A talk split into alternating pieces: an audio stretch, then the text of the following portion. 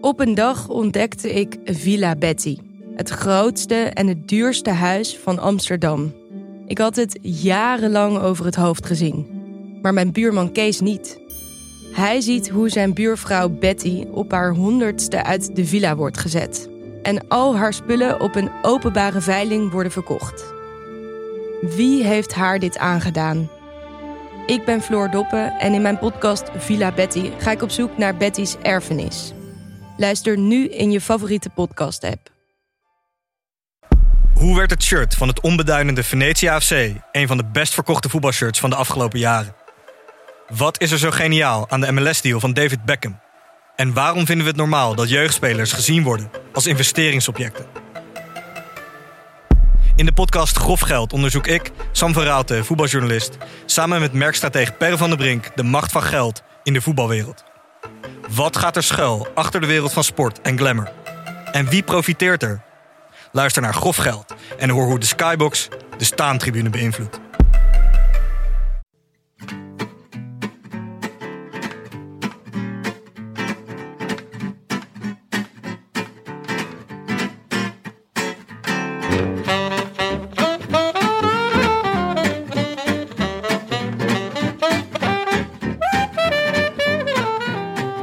Vrijdag 30 april en live vanuit de Doma di Frankheine in het Bellissimo Utrecht is dit de Rode Lantaarn.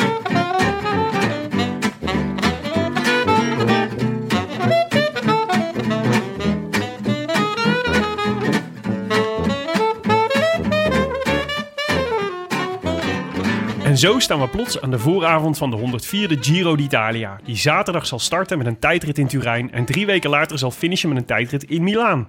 En in de tussentijd, naar wij hopen, drama. Heel veel drama. Lang verwachte rentrées van prominente coureurtjes als Groenewegen en Evenepoel, tactische steekspellen op besneeuwde bergflanken, oude vossen met kwallenstreken en qua jongens met snode plannen om zijn pensioen in te fietsen.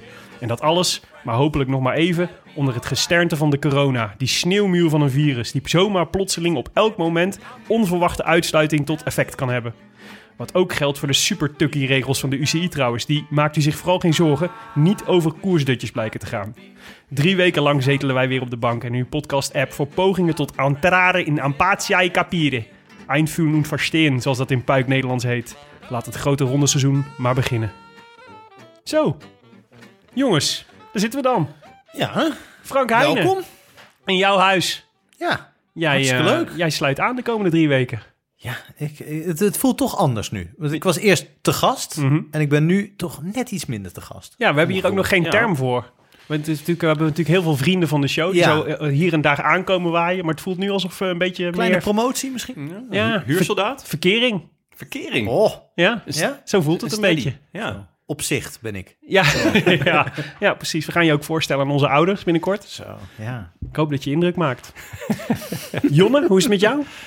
Ja, uitstekend eigenlijk. Als jij een staart had, eh, zou je kwispelen, denk ik, toch? Nou ja, eigenlijk wel. Ik eh, heb vandaag eh, de finishing touches aan mijn nieuwe huis gelegd. Oh. We gaan eh, zondag over. En ja, dan valt er toch wel een enorme last van mijn schouders af. Staat de bank er al?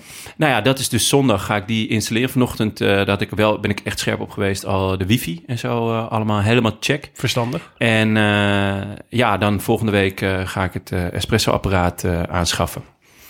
Een rocket, uiteraard. En, eh, want dat hoort als je koers kijkt, naar het schijnt. Mhm, Zeker. En eh, dan is het installeren en eh, gewoon op de bank liggen. En ik kom er niet meer vanaf. Drie weken lang. Ja, doorlichtplekken, alles. Goed, Heerlijk.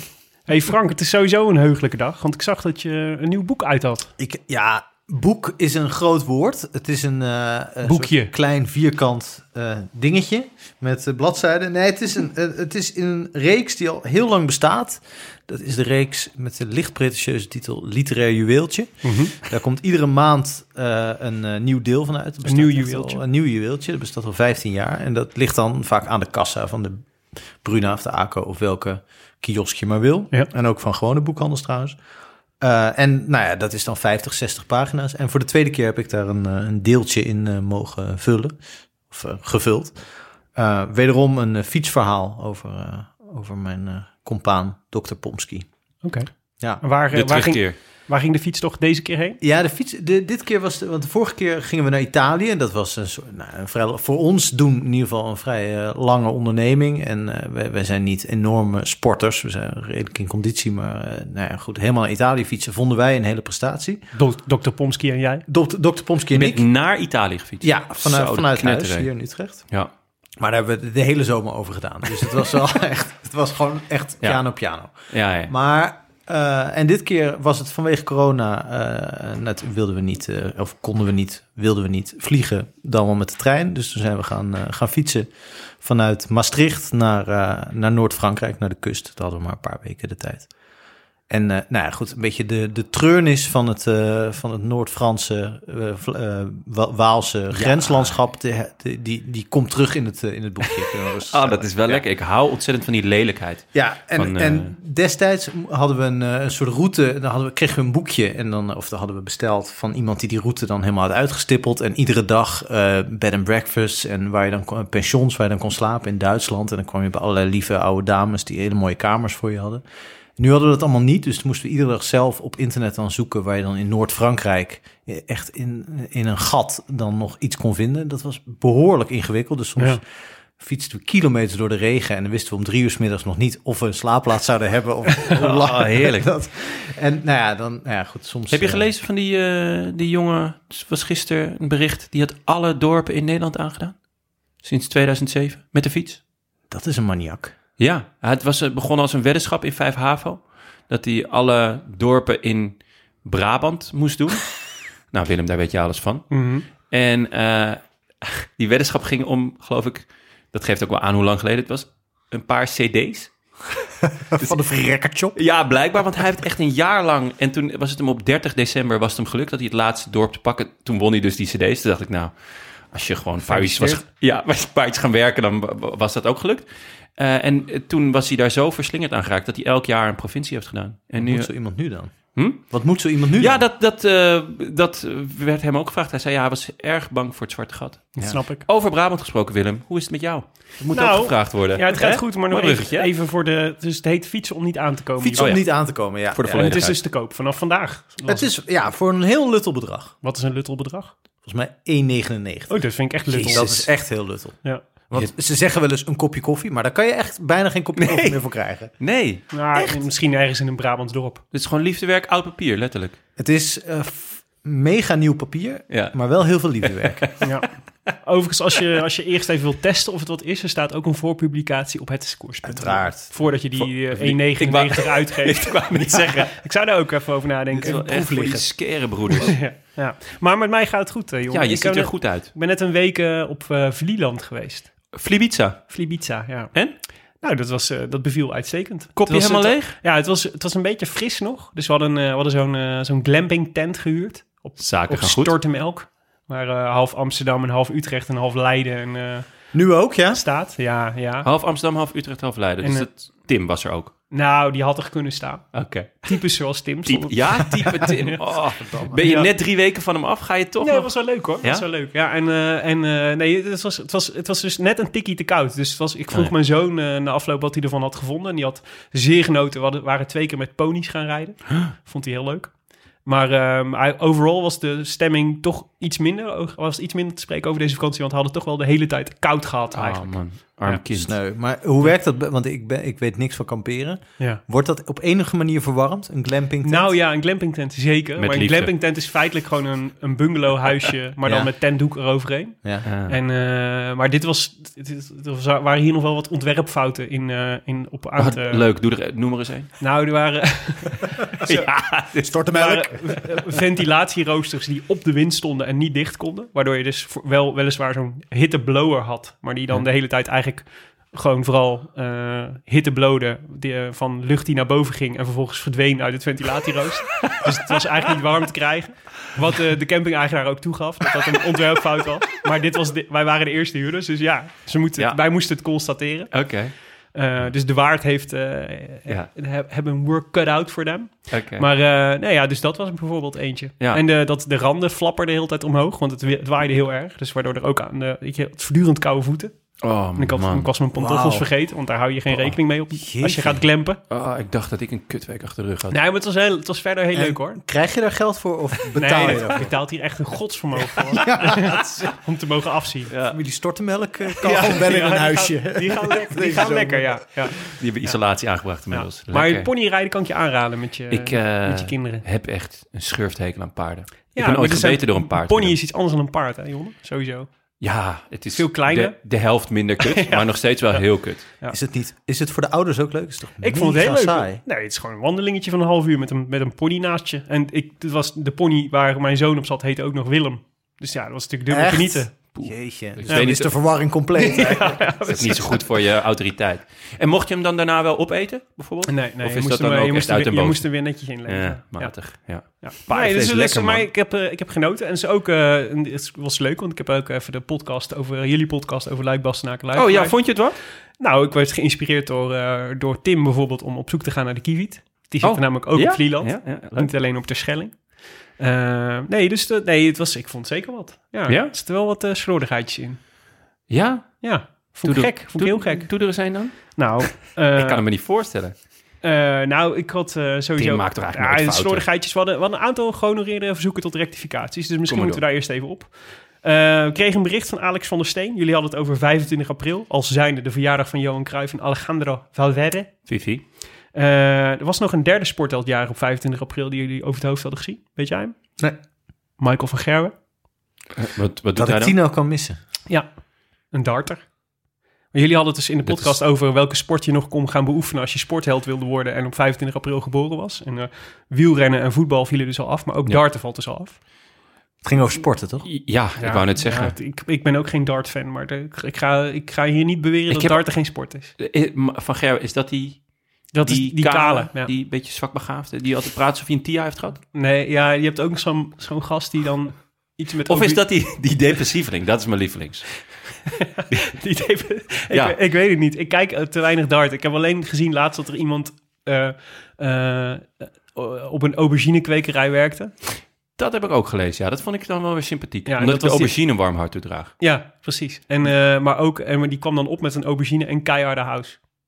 Wat ik echt een bijzondere combinatie vond. Ja, dan kan je het allemaal niet meer aubergine, eh, Ja. wat mij betreft. Maar Maar dus, eh, dus wel ironisch, want de darter. En eh, je moet ook snelwandelen uitvlakken. Want ook Alexander Ivanov, de jongste wereldkampioen snelwandelen ooit, is geboren op 25 april. Dus die kun je ook al afstrepen. dat is wel echt ziek. Net als Daniel Felipe Martinez en Brian Kokar. Toch weer meer in ons straatje om het even terug te trekken naar het wielrennen. Ja, Ook allemaal 25 april. Brian Kokar, hè? Brian Kokar. Bijnaam de citroen. Ja. Omdat hij altijd heel zuur kijkt. En ik hoorde jullie ook nog gekke dingen zeggen over de tourploeg van Jumbo. Nee, dat is niet zo. Dat hebben wij nooit gezegd. Nou ja, we Joris wel... Dacht daar anders over. Ja, klopt. Die zegt, ik kan me niet voorstellen dat je Tom Dumoulin vergeten zijn bij je tourploeg. Eh Vingegaard gaat natuurlijk Tommeke vervangen en niet Geesink of een van de andere opties die jullie bespraken. Ik hoopte nog dat ik een later vooraf geplande live rectificatie zou horen, maar helaas. Onze White Wizard krijgt rust om zich optimaal voor te bereiden op de tijdrit in Tokio. Oh, en nog een kleine tip voor Jonne. Zoek Yangshuo eens op op internet. Dan zie je een prachtig stuk natuur in China. Hij deed er een foto bij, dat was inderdaad schitterend. Daar ben ik geweest. Ben jij er geweest? Ja? Ja, Nou. ik heb daar eh, tien dagen ben ik in Yangshuo Het geweest. zag er echt... Oh, wacht, wacht, jij mooi noemt het anders. Niet Guangzhou? Ja, ik noem het, ik noem het eh Yangshuo, Yangshuo. maar ik ben niet dat- dat een autoriteit op het gebied van Chinese uitspraak. Zelfs niet na tien dagen Yangshuo. Oh, dat vind ik opvallend. Eh, Teleurstellend. wat ook de enige plek was, want wij waren toen zes weken in China. Eh, de enige plek waar we Nederlanders tegenkwamen en verdomd veel ook. En waar eh, dat, wat, wat heel apart was daar, dat wist ik natuurlijk wel, maar opeens heb je dat dan live, eh, zie je dat live, dat alle mensen in dat resort, want de- voor de rest zaten we in steden en zo, zaten we in de natuur in zo'n in zo'n resort met een zwembad. Eh, en daar hebben we ook echt helemaal niks gedaan en niks bezichtigd. Dat was echt, iedereen ging daar naar rijstvelden om vijf uur 's ochtends en zo. En wij, als wij wakker werden, kwamen die mensen dan terug van een of andere expeditie. Dat alle mensen in dat resort hadden een Engelse en een Chinese naam. Wat, of een Euro- Europese Ah. en een Chinese naam. En dat vond ik zo verwarrend. Ja. En wij hadden die ook nog allemaal een Nederlandse bijnaam gegeven, wat helemaal ingewikkeld was. Eh, maar goed, Yangshuo is echt fantastisch. Daar heb ik Ja. ook gefietst trouwens. Oh, het is nou. eigenlijk heel Ja. gek dat al die renners allemaal niet willen. Nou, eh, Wat, wat willen ze niet? nou ze willen, niemand wil naar de Tour van Ja, Guangzhou. Noem jij het nou? Toch? Yang Shua. Yang Fang. Shuo, nee, maar dit... eh, Maar die zitten is, is allemaal- Yang Shuo is het hetzelfde als, eh, als Guangxi? Ze zitten allemaal aan het Nee, einde. dat is iets anders. Nee, Yang Shua dat is, dat is niet oh, hetzelfde. is het weer iets anders? Ja, Oké. nee, want Yang Shuo, dat is ook wat Joris Koenders benoemt. Maar om nog even op die rectificatie Oh ja, te komen sorry. van Joris Koenders. Want ehm, wij keken gewoon van, goh, er, er staat een lijst van, Ja. van de tourploeg. En ja, daar hebben ze Tom Dumoulin inmiddels afgehaald. Maar wij hadden niet even geteld van, Ja, hey, precies. kan er nog iemand bij? In mijn ogen moest er gewoon iemand afvallen nog. Ja, ik, Dus vind het nog steeds, ik vind nog steeds in mijn hoofd hebben tourploegen nog steeds, bestaan nog steeds altijd standaard uit negen Ja, renners. heb ik ook. Dus, Dus ik moet iedere keer weer wennen dat dat niet zo is. Nee, dus ik, ik had wel moeten zien dat het er misschien wat weinig waren. Aan de andere kant, misschien moet er ook nog wel even eentje afvallen. hè? Hm, ja. Ehm, ja, ja, Frank, jij gaat dus Tim vervangen de Ja. komende, de komende drie weken. Eh, Tim de Gier, eh, die we later in de uitzending nog wel horen met, met één bouwde voorspelling, waar we Ja. hem om hebben gevraagd. Oh, Ehm, maar Grote dus, schoenen. ja, grote Je schoenen. zou maar bijna ook, kunnen zeggen clownschoenen. ook een oproep om, eh, om eh, aan de luisteraars, om als je de Cartelara de komende weken ergens spot, om dan toch extra even op te letten en even een foto te maken en Tim een bemoedigend woordje toe te spreken. Ja. Dat, hij, eh, dat je mist. En dat hij wat gaat Tim de komende drie weken doen? Is dat bekend? op zijn lauren rusten, Ah, denk ik. Ja, ja, geld dat soort tellen. dingen. Geld tellen. Ja. Het imperium gaat hard. Hè? Je hebt, Ja. Heb je hem bij het NOS Journaal gezien? De po- ja, de podcastwereld. Het lijkt wel alsof, dat uit, als, alsof die uit één persoon bestaat. Ja, ja. Tim, Ja. Tim zeg je podcast, Het is zeg je Tim. Tim de Gier. Het is Tim en dan een hele tijd niks. En dan, weer Tim. Nee, ja. Ja. Nee, dat is wel zo. Maar heb je je nog op een eh, specifieke manier voorbereid op deze aankomende drie weken, Frank? Ik heb een tijdje op de tijden eh, gezeten. Nee, ik, nee ik, heb me niet, ik heb me niet heel goed voorbereid. Sterker nog, ik heb me nog niet echt voorbereid. Want dit is natuurlijk de voorbeschouwing. Zeker. Ja. de Dit is voorbeschouwing- feitelijk jouw voor, Dit is mijn voorbereiding. Als het nu niet lukt, dan lukt het nooit meer. Eh, nee, ja, ik ben, ik ben zeer... eh, ik ga er heel open in, jongens. Ik ga er heel open in. En ik denk, als het klikt, dan klikt het. Ja. En eh, zo niet, dan blijven we gewoon vrienden. En Ja. dan, dan, Is waar. dan is het ook mooi. Ja, een stukje Ga je, ook nog, gewoon. ga je ook nog columns schrijven over de Giro? Ik ga wel column schrijven, maar niet meer dan normaal. Dus Oké. het is gewoon... Dus je blijft gewoon voor HP de tijd. Ik gewoon op doen. maandag, eh, mijn, mijn maandag column over HP, of bij, voor HP de tijd zal, zal steeds over de Giro gaan. Vier keer, denk ik. Ja. Dat is leuk. Ik ben, ik, wat ik zat te denken, het lijkt me wat er nou grappig lijkt, is als we... De, de luisteraar krijgt op deze manier natuurlijk... Hè, onze luisteraars zijn natuurlijk ook groot fan van jouw columns altijd. Voornamelijk als ze over wielrennen gaan. Maar op deze manier dacht ik, misschien hebben onze luisteraars... krijgen al een soort van inzicht in, jouw in jouw denkwijze... over hoe een column dan uiteindelijk tot stand komt. Nou, ik hoop eigenlijk, want we gaan eh, onder andere eh, op een moment opnemen, eh, tenminste, waarop ik ook een deadline heb voor mijn, voor mijn maand. Eh, dat die live tot stand kan komen. Of Ah, dat ja, als dat je af meeschrijven Ja, ja. Ja. Dus, dus dat je in principe gewoon niet alleen het denkproces, maar ook daadwerkelijk het schrijfproces eh, kunt bijwonen. Dat is mijn stiekem hoop. Ja, het zou wel heel bijzonder Ja, zijn. dat zou Ja. wel lekker zijn, ja. Ik zou er wel voorstander van zijn. Twee vliegen in één klap. Maar Jonne, de Giro d'Italia dus. De Ja. 104e editie. Yes. Kun jij hem eh, wellicht eventjes power duiden? Ja, een, in, eh, in, in, in vogelvlucht. Ik heb hem natuurlijk helemaal eh, van voor naar achter eh, doorgespit. Waarbij ik toch, ik denk dat ik dat elk jaar wel doe, eh, de liefhebbers aan kan raden om even naar de officiële website te gaan. de, de, de officiële website van de Giro d'Italia. Flashy, hè? Ja, Toch? Het is gewoon zo Smakeloos. heerlijk Italiaans. gewoon echt. Ja, het is, het is roze, het is mooie beelden, maar het is ook veel. En het is ja, echt, echt een absolute aanrader. Mhm. Ehm, ja, dus de, de, de, de Giro. Drie weken van Turijn naar Milaan gaan we dit jaar. 184 renners eh, van start in de jacht op de tro- trofee zonder einde. Ehm, we beginnen en eindigen dit jaar met een tijdrit. Tussen die twee tijdritten krijg- krijgen de renners, volgens dus de officiële website, zes sprintetappes, zeven heuvelritten en zes bergritten voor hun kiezen. Ja, dat is wel een beetje, daar moet je wat kanttekeningen bij plaatsen. De, de ene heuveletappe is de ander niet. Ze hebben namelijk, dat doen ze dus ook op die officiële wedstrijd, ze geven ook sterren. En die sterren zijn best een goede indicatie van hoe zwaar een etappe is. Er zijn heuvelritten, heuvelritten van eh, vier sterren namelijk. En die zijn echt, echt heel erg lijp. Ehm, er zijn eh, twee rustdagen, opvallend genoeg op de dinsdag dit jaar. Dus voor de mensen die eh, denken van nou, ik eh, ga op maandag... Maandag ga ik een keer de hond uitlaten. Moet je niet doen. Nee. Gewoon thuis blijven, zitten. en- Dinsdag is je dag. ja, dinsdag Als je even is... wil ademen of iets anders wil doen. Ja, Met de kinderen. Ja, of je kleren wassen bijvoorbeeld. Weet je wel, die jongbroek, uiteindelijk gaat het toch allemaal plakken en eh, wordt het allemaal stijf. Ehm, in totaal leggen de renners dit jaar eh 3479,9 kilometer af. Dan zou je toch zeggen, jongens, nog even 100 meter erbij. Om aan die 80 te komen. Ja, Ja, ik denk dat die jongen die al die dorpen in Nederland heeft aangedaan... dat die wel even die 100 meter nog extra zou gewoon voor, voor het... Ehm, Voor de closure. gemiddeld is het 165 kilometer per etappe. Het parcours kent maar liefst 47.000 hoogtemeters en maar liefst 9 aankomsten bergop. Ehm ja. 165 kilometer per etappe, dat vind ik eigenlijk best wel weinig. ja, klopt. Gemiddeld. Ja, en dat, Dat, is, betekent dat er veel korte etappes tussen het zitten. is een beetje de trend, Ja. toch? Eh, er zitten niet veel eh, etappes boven de 200, echt maar een paar. Dat was vorig jaar ook al zo, weet ik nog. En eh, dat is gewoon een beetje de trend. V- vaak ook omdat nu ehm, etappes gewoon van begin tot eind worden uitgezonden. Wat eh, in dit geval ook zo is. Hè? Giro Ja. d'Italia gaat alle etappes van start tot finish uitzenden. Ja, nou ja. Ik weet niet of dat Eurosport Nee, nee, daar ook aan meedoet, maar je kunt vast ergens een livestreampje vinden. Ja, eh, GCN volgens mij is, eh, doet, natuurlijk... eh, en, en de Eurosport Player, gok ik, dat zij ook wel vanaf de start doen. En ja, dan kan je gewoon live getuige zijn van ja, het langzame aftakelen van, eh, van Belgium en Karsten Kroon. Dat is toch mooi?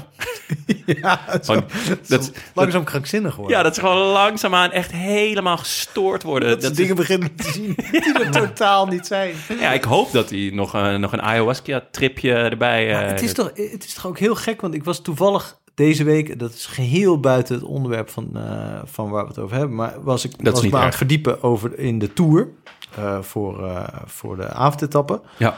Eh, en daar zag ik meerdere ritten van echt boven de 220 kilometer. Ik denk, wie is Wow, daarmee echt? geholpen? Eentje van echt 240 kilometer. Ja?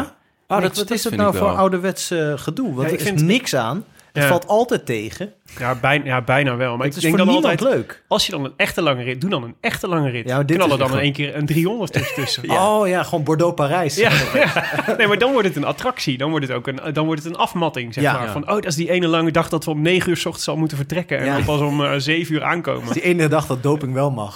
ja. ja. Ja, oh, maar de, jij hebt je dus al verdiept in de Tour. Heb jij Ja. dan kunnen vinden, want daar was ik naar op zoek... eh, want ze zeggen dan bij de, op de Giro-site van 47.000 hoogtemeters. Weet je toevallig hoeveel hoogtemeters de Tour heeft dit jaar? Nee, nee, maar ik vind hoogtemeters is voor mij ook een vrij abstract begrip. Ja, daarom. Daarom was ik dus op zoek naar een soort van houvast. Is dit nou veel? Is dit nou weinig? Eh, en ik kon eigenlijk nergens vinden, eh, ook niet van afgelopen Tours of Giro's, hoeveel hoogtemeters ze hadden.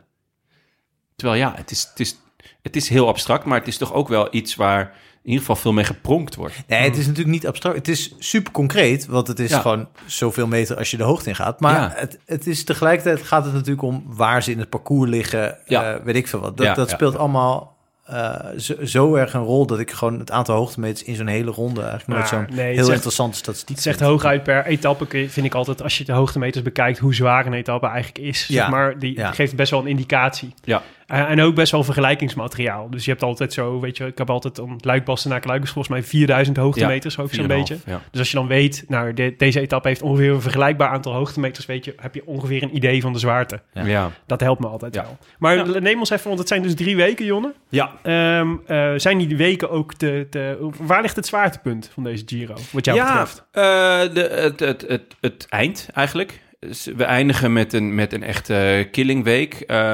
Die overigens wel kort is dus, omdat de, de, de rustdag op dinsdag is. Dus maar etappe 17 is eh, knallen, aankomst bergop. Ehm Ja, dus de laatste week is vijf dagen eigenlijk. Ja. eh, maar daar, daarvan zijn er 1, 2, 3, 4 bergetappes. En, of eh, drie bergetappes, een, een eentje met heuvels in de finale en dus die tijdrit.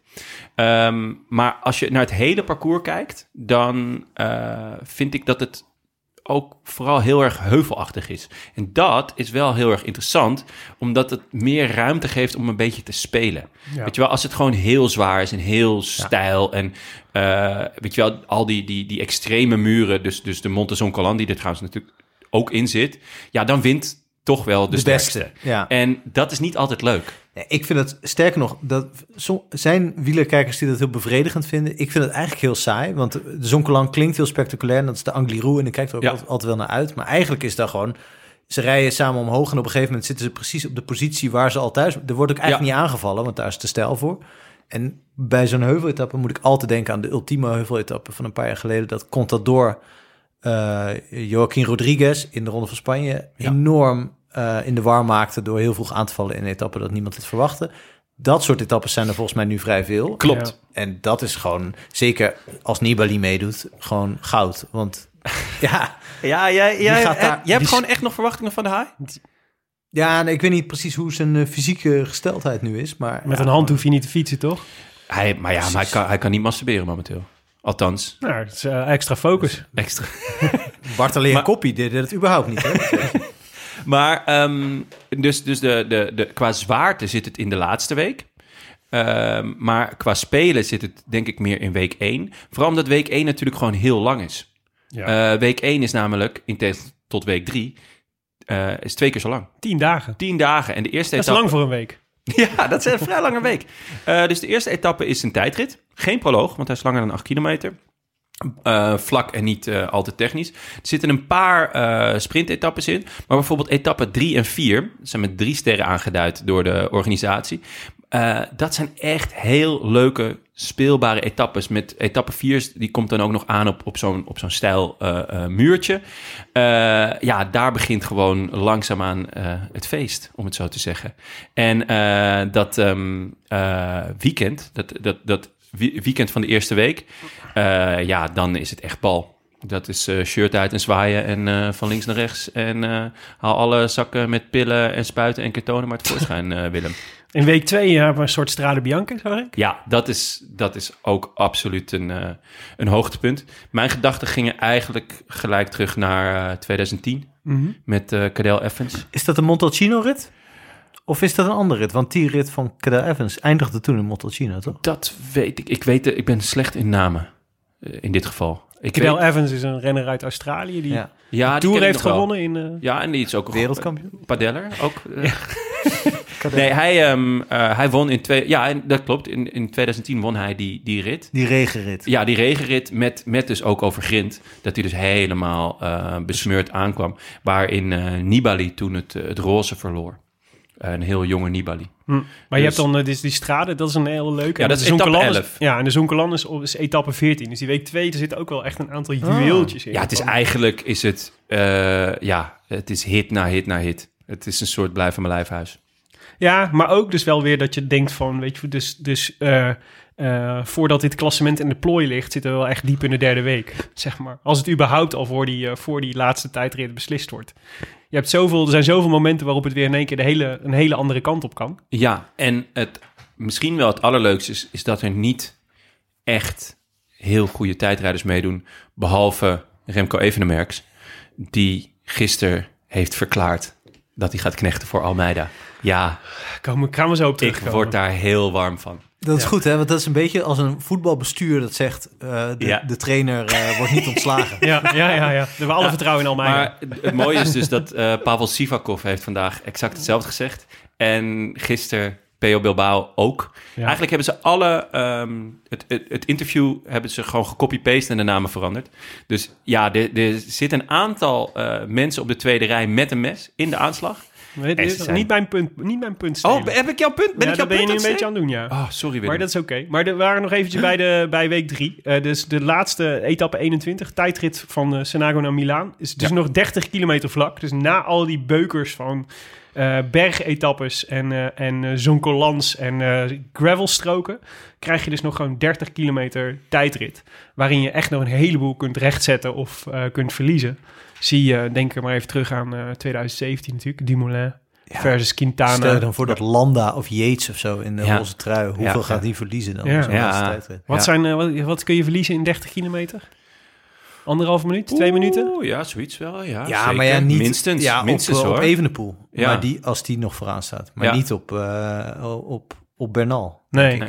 Ja, die is, ja, maar het is ook een goede tijdrijder. Bernal heeft wel een aardige tijdrit. En ja. Ineos eh, dit jaar in Zo, tijdritten. halleluja. ja. Ja. Die hebben iets eh, bijzonders gedaan met hun fiets. ja, behalve Ghana, Ja, ja die precies. ik toevallig in mijn ploeg heb.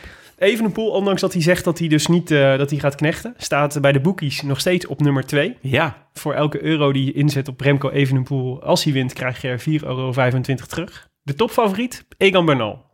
ja ehm, Vind ik ook verrassend. Nou, niet helemaal. Maar kijk, eh, qua status wel. vind, vind ik wel. Hij heeft natuurlijk gewoon de Tour gewonnen. Ja. Eh, maar ja, er is één groot vraagteken. En dat is eh, eh, zijn rug en, en zijn been dat eh, net iets te lang is voor zijn andere been. Ja. Maar, maar is dat echt een bewezen medische conditie, dat- zijn been te lang is? Ja, hij heeft één been dat...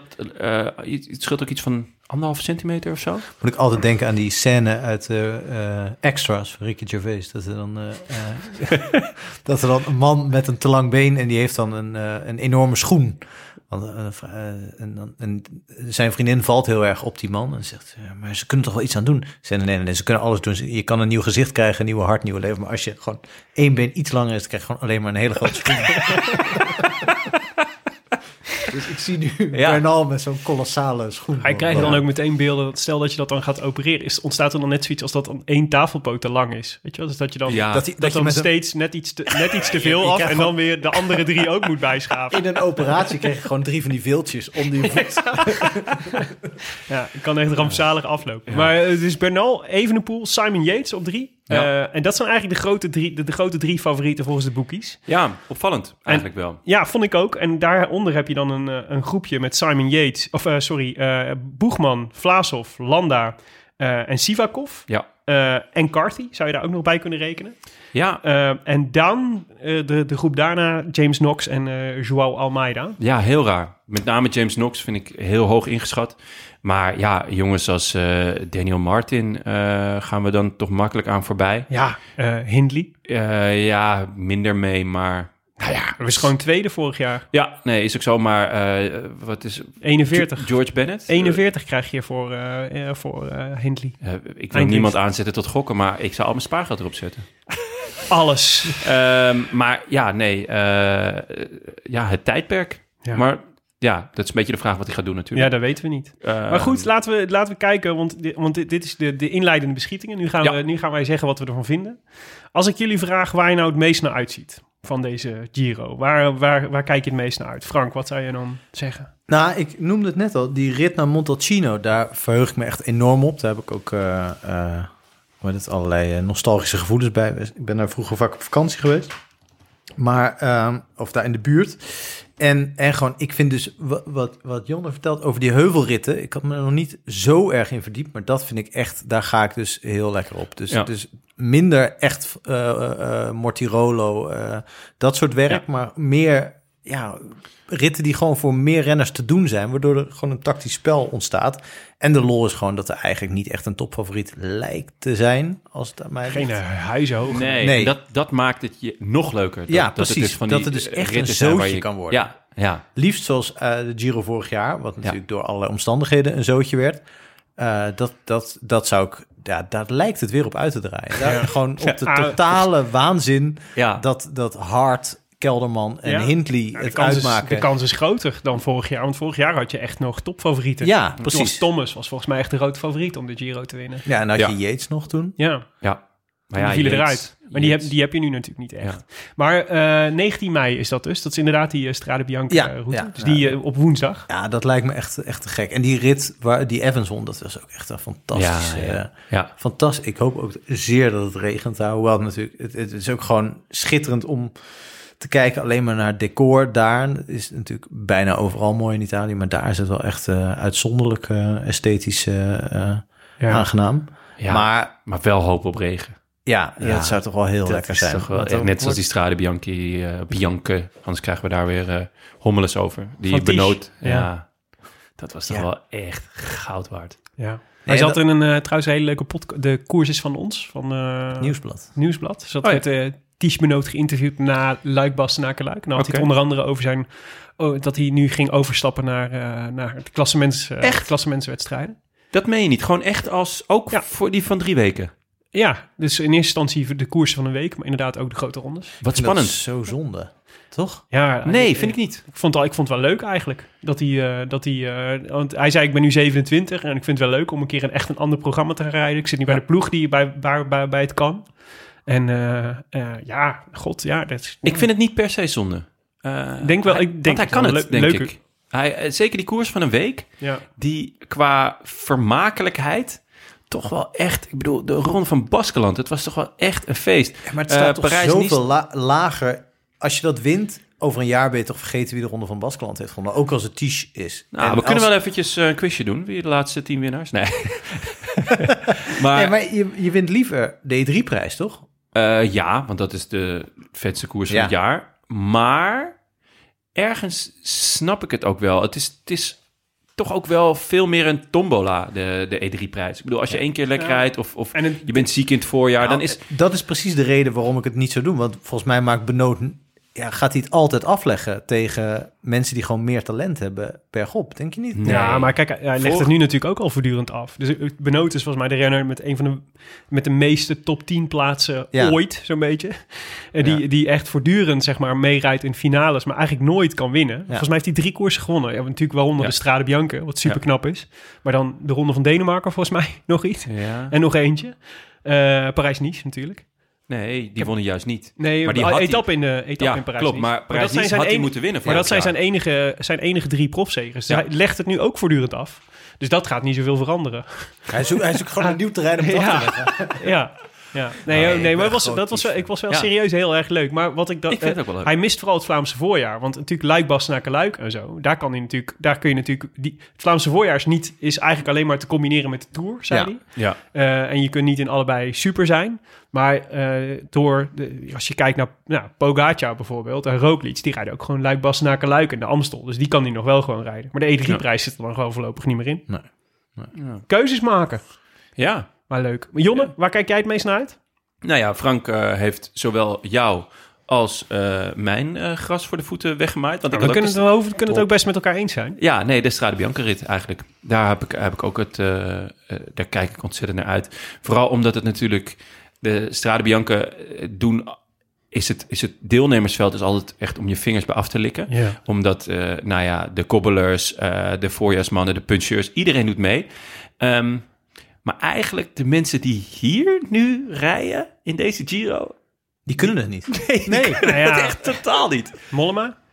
Reed hem, Nibali. de- reed hem, de- Ja, blijf die zeggen. reed hem. Ja, eh, hè, hoe? Nibali. Nibali, ja. Ja. Nibali zou... Ja, nou, die, nou, vorige keer verloor hij twee minuten in, Nee, maar ik, 2010. ik, denk, ik denk nu, dat is niet helemaal eerlijk, maar aan die eh kasseienrit in de Tour, van, Ja. eh, waar Nibali natuurlijk min of meer de Ja. basis legde toen voor de Tour-overwinning, die eh, boom won. Ja, Wat ook echt een schitterende rit is, wat ze eigenlijk ook om Ja. het jaar zouden moeten doen. zeker. Dus ik- Ehm, ja. Maar daar, is dan wel weer, Maar- daar heb je dan wel weer, denk ik, nadeel van een gebroken pols.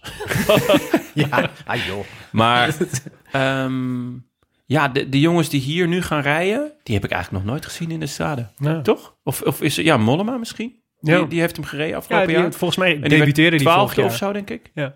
Dus dat is oké. Ja. Eh, maar daar, daarmee met een twaalfde plek zou die in dit deelnemersveld zou die, ehm, zou die topfavoriet zijn. Ja. En ja, ik, Ik zie het Bernal wel doen, geloof ik. Oh, Bernal Oh, ja, Bernal was- ja, Bernal, jawel. Ja, Bernal toch? was heel goed. Ja, dus die zie ik het ook wel doen. Ja, die zie ik het ook wel doen. Maar ik zie bijvoorbeeld, ja, kijk, het zou natuurlijk gewoon kunnen Goede dat, interventie, Frank. dat- je bent nu al Ja. je, je gewicht in goud waard. Maar het zou natuurlijk wel heel goed kunnen dat na deze, ehm, na deze rit, dat bijvoorbeeld Daniel Martin Ja. is overleden. Ja, En dat zou echt een verlies zijn voor de wielersport. ja, ja. dat zou kunnen. Niet voor het modellenwerk. laten we- Ja. ja, ja, goed. Een handmodel misschien. Schitterende handen. Zolang, je, maar- zolang je maar zoveel genoeg inzoomt bij Dan Martin. Anders Niet op zijn tanden. Niet op zijn tanden één specifiek stukje tand. Ze zijn wel mooi wit. Dat dan weer wel. Ja, nee, Ja. precies. Nou, ik had, ik had uh, jij, jij, jij maaide net mijn gras al een beetje voor de Ja, maar weg, Frank ging daarna daar nog een Ja, keer op in zo. en overheen. Dat Ja. gazon hoeft voorlopig niet meer... eh, Nee, maar ik denk inderdaad, ik denk inderdaad dat, het, dat we echt eh, uit mogen zien naar heel veel eh Keldermaniaans, eh Hindliaans drama van Ja. vorig jaar. Juist omdat er heel veel ehm, eh, kopmannen zijn die of een beetje onzeker zijn... of echt inderdaad een tweede man hebben die een beetje aan het aas is. Ja, heerlijk. De, en bij sommige ploegen lijkt het, eh, nou, bijvoorbeeld Trek, met Nibali, Mollema en Chicone, is het echt volstrekt onduidelijk wat ze gaan doen, waarom ze dat gaan doen, met wie ze dat gaan doen. Ja. Ze hebben allebei een soort van, nou ja, en bij Nibali heeft dan nog een blessure, maar Mollema, die, die eh, ja, als je me naar vraagt, dan haalt hij zijn schouders op en dan zegt hij, ja, we zien Ja. wel wat er Ja, gaat gebeuren. Wat natuurlijk in principe gewoon zijn enige reactie op alles is. Ja, extatisch. De apocalyps. Ja. Nou, hij heeft één keer heeft hij anders gereageerd. Toen ik vroeg of hij een keer te gast zou zijn. Zei hij, Ja, nee, dat is- nee, dat is maar niet eigenlijk doen. heel duidelijk. Ja. Maar het is heel, op heel veel andere, bij heel veel andere ploegen is een beetje hetzelfde aan de hand. Dus, dus Bernal en Sivakov Ja, inderdaad. Sivakov die, die eigenlijk een beetje zei van... nou, eh, inderdaad, Bernal is de kopman, maar niet de absolute kopman. Nou ja, Almeida en Evenepoel hebben we het net al een beetje over gehad. Evenepoel die zegt dat hij gaat klecht- knechten, maar no way dat we het geloven. Overigens, de koning wel is wel echt heel erg uitgesproken. Je hebt verwachtingen laag eh, leggen en je hebt zeggen wat eh, de koning zegt. Namelijk, we zijn blij als Evenepoel de drie weken uitrijdt. Ja. En eh, dus ze zijn, zij, ik, ik, ik kon er niet helemaal de vinger op leggen of dat dit nou, eh, of dat ze nou aan het proberen waren om de verwachtingen te temperen, of dat ze daadwerkelijk denken, we moeten het echt nog maar zien met Ja, zo sta ik zelf heel erg in, de, in, in het inval in de Rode Lantaarn. Of het drie weken gaat worden. Ja. Ja, je gaat gewoon gelijk op met Evenepoel. Laten we het zo, eh, laten, Ja, we, laten, ja. we daar, eh, laten we daar vanuit Mocht ik uiteindelijk een megatalent blijken, dan, ja, dan het zij zo. Dan- Ja, maar ik heb hetzelfde wel- nog met, eh, met eh, eh, George Bennett en Tobias Vos van. Jumbo-Visma. Ik kom zo terug op Tobias Vos. Ga ik de, de case maken waarom Tobias Vos deze Giro wellicht gaat winnen. Oh, nee. Eh Hindley en Bardet ja. is ook natuurlijk... Wie gaat daar de kopman zijn? ja. Dat is echt de vraag. Eh, en zo heb je dus best wel wat ploegen die, eh, die, waar het echt een beetje onduidelijk is. Wat, Ja, dat de hiërarchie echt een mist, beetje ontbreekt. eh, je mist misschien nog wel de grootste, Landa en Bilbao. ja, Bilbao is in bloedvorm. Landa is natuurlijk altijd een probleem. En Landa, die heeft, ja, die heeft er gewoon echt een neusje voor om in een ploeg te zitten waar die eindelijk de kopman Ja. is en dan niet de kopman is.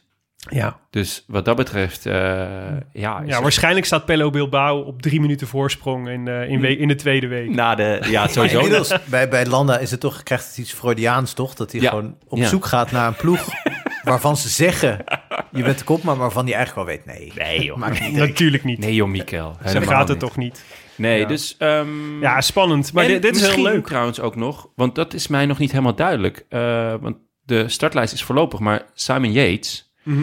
eh, die is natuurlijk kopman, maar, En in bloedvorm. en in bloedvorm. Maar Esteban Chavez Ja, is nog he- helemaal niet duidelijk wat hij gaat doen. ik Hij zag heeft- hem niet op de startlijst staan. Klopt, en dat is raar, want hij stond tot, tot drie dagen geleden stond hij er wel op. Hmm. En eh, in een interview zei hij twee weken geleden van... ik weet nog niet welke grote ronde ik ga rijden. Wat ik ook best raar vind, eigenlijk.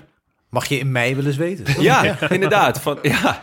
Bedoel, ja, ja, jij wist zelfs al welke grote ronde je ging rijden. Gewoon hop, de Giro. Nee, dus ehm, ik vraag me nog af eh, of hij hem gaat rijden. En dan heb je ook nog een heerlijke broedermoord eh, mogelijkheid bij, eh, Ja.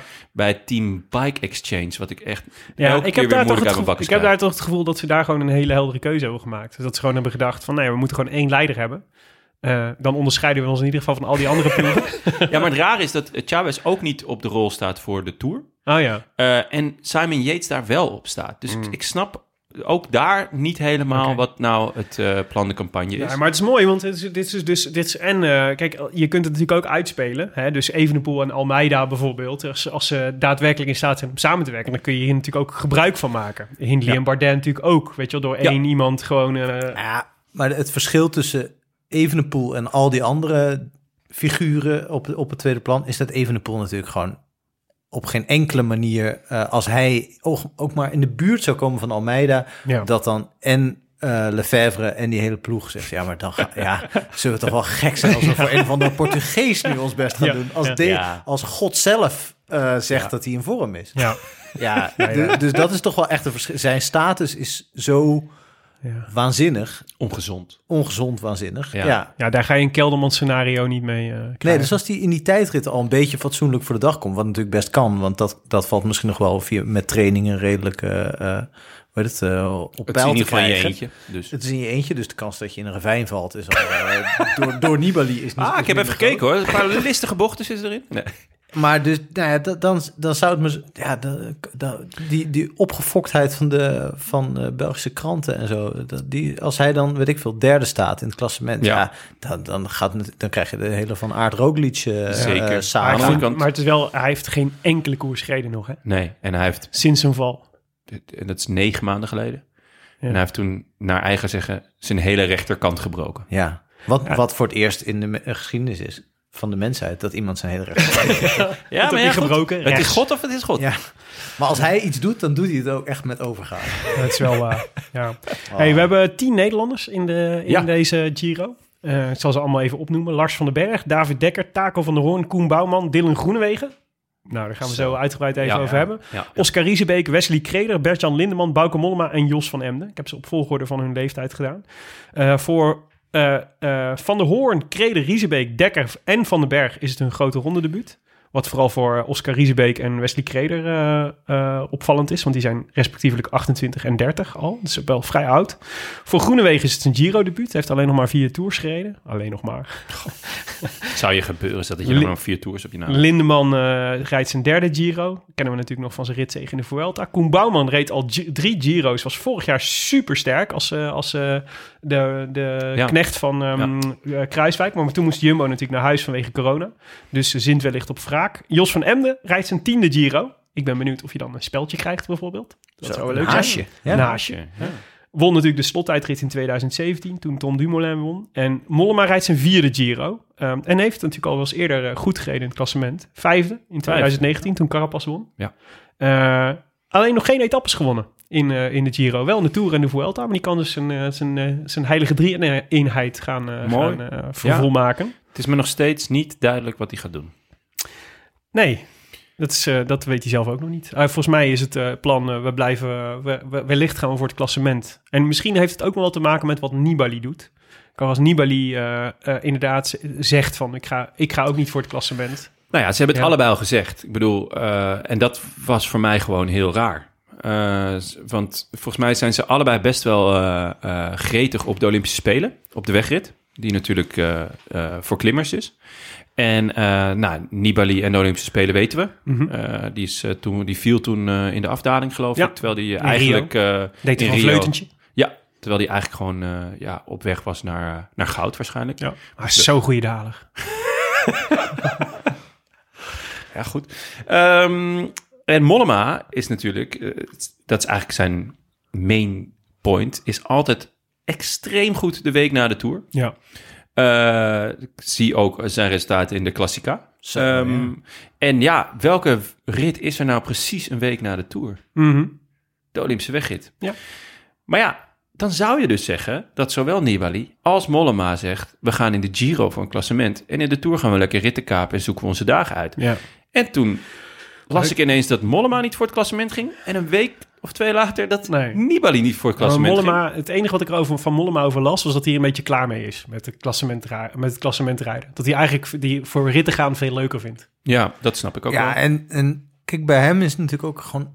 Hij heeft een beetje gekeken van hoe ver kan ik komen. Nou, vijfde, Vijfde, ja. Ja. dat is het. En, en verder gaat hij ook nooit meer komen. Dus je kan Nee. nog wel drie keer vijfde worden. Dat zou hij ook best kunnen. Maar wat is daar leuk aan? Want iedereen herinnert zich nog die tour-etappe die hij won. Ja, ja. eh, wat echt waanzinnig was. Dus die, die solo. Dus nou ja, als hij dat nog twee keer kan doen... is dat veel leuker om de rest van je leven op terug te kijken... dan zeven keer top zes in een grote ronde, denk ik. ik kan, Ja. hem, eh, ik kan hem voor mijn... eh, want ik, ik, mijn volgende vraag aan jullie zou zijn... wat verwachten we van de Nederlanders? Ik heb hem bij, bij Bauke Mollema. Twee etappes gaat hij winnen. Zo. En de bergtrui. Nou ja, de, we werden daarover gemaild. Ik kon even het mailtje niet vinden, maar Ik heb, waarom... hem, eh, ik heb hem hier voor je hebt hem waarvoor je uit, top. Van wie is hij? Ja, Wouter Jans. Ja, waarom... En hij, hij vraagt ons, waarom gaan er niet meer renners van het... En dat doet hij echt met alle respect, van het niveau Mollema. Dus hij noemt... eh, Net onder de top. Net het onder de top. Dus eh, Miguel Angel Lopez noemt hij, volgens mij noemt hij Enric Mas. Enric Mas gok ik dat hij nog wel gaat proberen. Eh, Landa ook. Waarom gaan zij niet voor die bolletrui echt als een, als een, een, een, een, ja, als een trofee? In plaats van dat je zegt, nou, nog een negende plek of een zevende of misschien een uitschieter naar inderdaad vijfde. Ja, ja. Waarom? Ja, het lijkt altijd bij toeval tot stand te komen wie de bolletjes trui Ja, en dat is echt, een een troostprijs, toch? ja, Ja. en dat is echt Terwijl wel dat, jammer. Ja, terwijl dat zonde is. Want de groene trui heeft dat bijvoorbeeld veel minder. Ja, Ja. dat vind ik nou eigenlijk echt een beetje een troostprijs, Ja. toch? Ja, dat is eigenlijk heel gek, hè? Ja? Dat vind ik wel echt, want er Het wordt is niet per se de beste sprinter. Nee, dat, dat vind ik. da- Daarom, ik vind dat de bolle trui, of eh, de groene trui, maar de- volgens mij is dat in de Giro anders. eh, dat dat te veel bepaald wordt door tussensprints en dergelijke. ja. En, maar volgens mij hebben ze dat in de, met de bolle trui dus ook zo gedaan, waardoor het dus ook minder aantrekkelijk is. eh, om mee te gaan in die ontsnappingen en die punten te pakken. En, en daar dus een soort van vette battles te hebben. Ja, maar ik ben daar tussen, zeer tussen de, de, de springveren. Ja. Maar het, is, het zijn eigenlijk voor de opwaardering van de bolletjes trui als, Ja. een, als een interessante Ja, prijs. het is toch ook raar, want je mag iedere dag op het podium en zo. Ja. en daar Ja. wordt altijd over gedaan van, nou ja, dat is goed voor de sponsor en zo. Ja. En dan denk ik, ja, waarom is dat dan... eh, wa- waarom moet je wel de hele dag voorop rijden? Is dat beter voor de sponsor dan dat je iedere dag op het podium eh, Ja. kan staan met die bergtrui? Ja, je Ja. wordt, eh, precies. En je wordt elke dag wel een paar keer in beeld genomen. Ja. Dus Je, staat, je Ja. bent iedere keer het eikpunt voor de, voor de televisiekijker. Ja, Waar zit de bolletjes trui? Ja. Ja. sowieso echt een vette trui. Ik heb hem thuis ook. Ja, maar het- in, wat is het in Italië? Is hij het paars, toch? Of is dat de punt? Nee, dat is de punten. punten. Eh, Groen, blauw. denk ik. Blauw? Blauw? Ja. Dat was, Ja, had ik ook- vind dat het gewoon bolletjes moeten het- zijn. Het, Ja. tussensprintenklassement, is, bestaat dat nog? Het, Ehm, Dat vind ik- dat Ja, ik Giro Ja, stond natuurlijk heel lang bekend om een soort van allerlei soort Ja. fascinerende dat bijklassementjes. je, Dus zo- dat je waar een dan Vespa weer kon winnen als je 30 maar lang genoeg voorop Ja. De snelste daler hebben ze ook nog een tijdje geprobeerd. Ja. Maar dat kreeg te veel commentaar. Je gewicht in limoncello. Dat zou... Nou ja, als je dat nou op de bolletjestrui zet. Elke dag je gewicht in limoncello. Mhm. Heb je in ieder geval een gezellige Giro. Dat is waar, toch? Ja, en het is, en het is goedkoop, want waarschijnlijk degene die hem wint is heel licht. Ja, dat is altijd met Paris Camembert, toch? Ja. Wint ze springhaan en dan, eh, Ja. nou ja, hè, Ja, paar- maar dus Bouke twee etappes in de, de bergtrui, zeg ik. Jongen, wat, eh, wat, eh, waar, waar kijk jij naar uit bij de Nederlanders? Nou, ik kijk uit naar de tranen van Groenewegen. Na de eerste overwinning, of als hij niet wint, de, de eerste sprint. Ehm, ja, kijk, het, het is natuurlijk heel tragisch wat er allemaal is gebeurd. En het is in een split second gegaan. En daarmee heeft... Kijk, hij is natuurlijk de dader. Maar dat betekent niet dat het voor hem echt een verschrikkelijke negen maanden is geweest afgelopen, week, afgelopen maanden. Ehm, hij is bedreigd. Zijn kind is bedreigd. Eh, hij mocht niet doen wat hij heel erg leuk vindt. En dat is gewoon fietsen. Ehm, en dat hij hier dan ineens uit, aan de start staat... is natuurlijk gewoon voor hem heel erg vet. Ik Ja. vind het wel jammer... Ingegeven ook doordat eh, de, de, de redelijk succesvolle rentree van Fabio Jacobs in Turkije. Ja, ja, Waardoor hij een soort van morele vrijbrief kreeg om ook te starten. ja ik, denk, voor ik denk dat daar Ja, ook dat gewoon een, dat last van zijn schouders is afgevallen. Want stel nou dat, dat voor Jacobsen dit, dit zijn niveau is nu. Hè? Want het is Ja. natuurlijk helemaal niet gezegd dat hij op, het, op zijn oude niveau meerijden in. Turkije. Ja. Dus ja. ja. Eh, eh, en Groenewegen is wel top. Want vol- volgens mij werd in het persbericht van Jumbo al een beetje gesuggereerd dat zijn waardes echt heel goed waren. Ja. en dat hij Ja. wel weer mee kon. Dus dan, dan vermoed ik dat hij ook eigenlijk wel misschien wel mee gaat sprinten. En misschien Mhm. wel sprints gaat winnen. Want hij is gewoon heel getalenteerd. Ja. Dan is het toch gek dat hij weer op zijn oude niveau komt en Jacobsen niet. Dan krijg je, Ja, ja, daar kan, hij, daar kan hij niks aan doen. Maar Ja. dat is natuurlijk dat is zo wrang dat dat, dat dat gaat dan steeds terugkomen. Maar als Jacobsen wel op zijn oude niveau komt, dan Ja, ja, maar het, verdwijnt het misschien een klein beetje. maar het Ja. idee dat de, de, de, de morele worsteling rondom deze, dit hele incident voorbij is, nu ze allebei weer aan de start staan, zeg maar, die, die, die, dat lijkt me, die hoop lijkt me ijdel. Ja, Ja. Volgens mij blijft er altijd natuurlijk, je blijft altijd vergelijken, je blijft altijd denken. Weet je, er komt een moment dat ze weer tegen elkaar gaan sprinten. Er komt een moment dat Groenewegen weer ergens een Ja. foutje maakt. Maar het is Eh, ook... En misschien een iets te hard kwakkie uitdeelt. Weet je, Maar dat- is Ja. wel, vind ik, voor de buitenwacht. Kijk, uiteindelijk draait het erom hoe het zit tussen hun twee. Ze hebben, eh, ze hebben een gesprek gehad en dat voelde goed. Althans, van Groenewegens kant, maar ik denk ook eh, eh, van Jacobs' kant. En ja, dat, uiteindelijk is dat waar het om draait. Ja. De, de, ja, dit is, denk ik, ja, hoe je een soort van herstel kan Ja, gaan beginnen. Ook, natuurlijk. ook in het trauma dat ze allebei hebben. ja. Het grappige is dat ik, of het opvallend is dat Jacobs eigenlijk niet echt een trauma heeft, omdat hij er niks van weet. Mhm. En het raar, raar is dus dat het trauma bij Groenewegen een stuk groter is. Ik kan, kan me voorstellen dat bij hem continu dat Hij verdriet- vertelt dat hij, dat hij echt dat geluid nog hoort hè, Ja. van die, van die Ja. valpartij. Ja, en de- dat- van het gegil en zo, Ja, weet ik veel. ik Dat- kan me echt oh, voorstellen man. dat, dat hij dat verdriet nog dagelijks met zich meedraagt. Terwijl Jacobs het gewoon niet kan herinneren. Wat natuurlijk een, een fenomenaal iets is van het brein. ja. Weet je wel, dat je, ja, hè, je weet het gewoon niet meer. En dat is ook fijn. En daarom is het ook heel fijn dat hij weer Men, Menno Haanstra schreef een heel mooi verhaal in de muur. eh, De laatste muur. Over, die heeft een serie over Julius en Fabio. Julius van den Berg en Fabio Jacobsen. Ja. En die volgt ze al jaren en jaren. En die, dit, eh, deze episode werd natuurlijk ook beschreven. En die schreef daar iets heel moois, vond ik. Dat de laatste gedachte die Fabio Jacobsen nog heeft aan de Ronde van Polen is... eh, de glimlach van Julius van den Berg die zich liet uitzakken eh, vanuit de kopgroep. Waarna hij zich ging opmaken voor de, voor de, voor de eindsprint. Ja, Het laatste was het laatste, het laatste beeld dat hij had. dat is wel heel mooi. Ja. Dat is heel, heel bijzonder. Ehm, Maar, maar het eh, meedoen van Groenewegen is natuurlijk heel mooi. Ja. Maar het is ook heel erg balen. Want een van mijn lievelings, dat mogen jullie best, best onze, weten. Onze lieveling. Onze lieveling, Sneaker vrienden van de Dave. show. Sneaker Sneaker Dave. Hij, eh, hij was gewoon ontzettend goed in, eh, in de zandbak. UAE. Ja. UAE pakte hij de puntentrui en eh, werd hij een aantal keer tweede. ja. En hij was eigenlijk de beoogde sprintkopman. Zou het kunnen dat Groenewegen voor hem de sprint aantrekt? Nee. Nee, Want? omdat ik hem dat gevraagd heb. Oké, duidelijk. Ja, ik heb hem even geappt of hij baalde. Of dat, het, eh, of, of dat hij het al wist. Of, eh, en hij zei, ja, voor mij persoonlijk jammer. Maar voor de ploeg natuurlijk wel heel goed. En eh, ja, dus, dus het, het is wel gewoon eh, alle ballen op, uh, hij, zal wel, hij zal een plekje in de sprinttrein krijgen. Hij krijgt een plek in de als je- sprinttrein. Als je kijkt naar wat, hij, wat hij fantastisch deed in de UAE-tour, was positioneren. Ja, Hij is natuurlijk, hij is natuurlijk in potentie een hele. ik bedoel, De UAE-tour is iets anders dan de Giro, maar hij is natuurlijk in potentie een fantastische piloot voor, Ja. eh, voor Groenewegen. Ja, Dus- maar dat is, toch, dat is toch een degradatie, hoe je het ook bent of keert. Die toch? jongen, is, die jongen is 22. echt nog jong. Want ik, eh, Die moet ik gewoon hoorde- leren van Groenewegen. Ja, toen ik hoorde dat hij de Giro ging rijden, had ik hem ook geappt. En toen was hij helemaal door het dolle heen, want dat had hij zelf nog helemaal niet aanzien komen. Eh, dus het is een schitterende manier om de motor te vergroten. En daar, dat vond hij ook. Dat zei hij ook gelijk van ja, ik vind het jammer dat ik niet voor mezelf mag gaan, maar ik kan eh, leren van Groenewegen. En ik, het is gewoon goed om, om nu een grote ronde in de benen te hebben. Ehm, maar ja, natuurlijk had hij liever zelf gesprint. Daar ben je ook sprinter of, of, of winnaar voor. Ik bedoel, hij is wel echt een winnaar. Ja, maar hoe ik, hoe ik hem inschat, maar ik weet niet of dat, of dat echt zo is, dat hij net wat meer inhoud heeft dan Groenewegen in de zin van dat hij wat, eh, Ja. misschien wat richting de klassiekers zou, Ja, eh, volgens zou mij kunnen ook. gaan.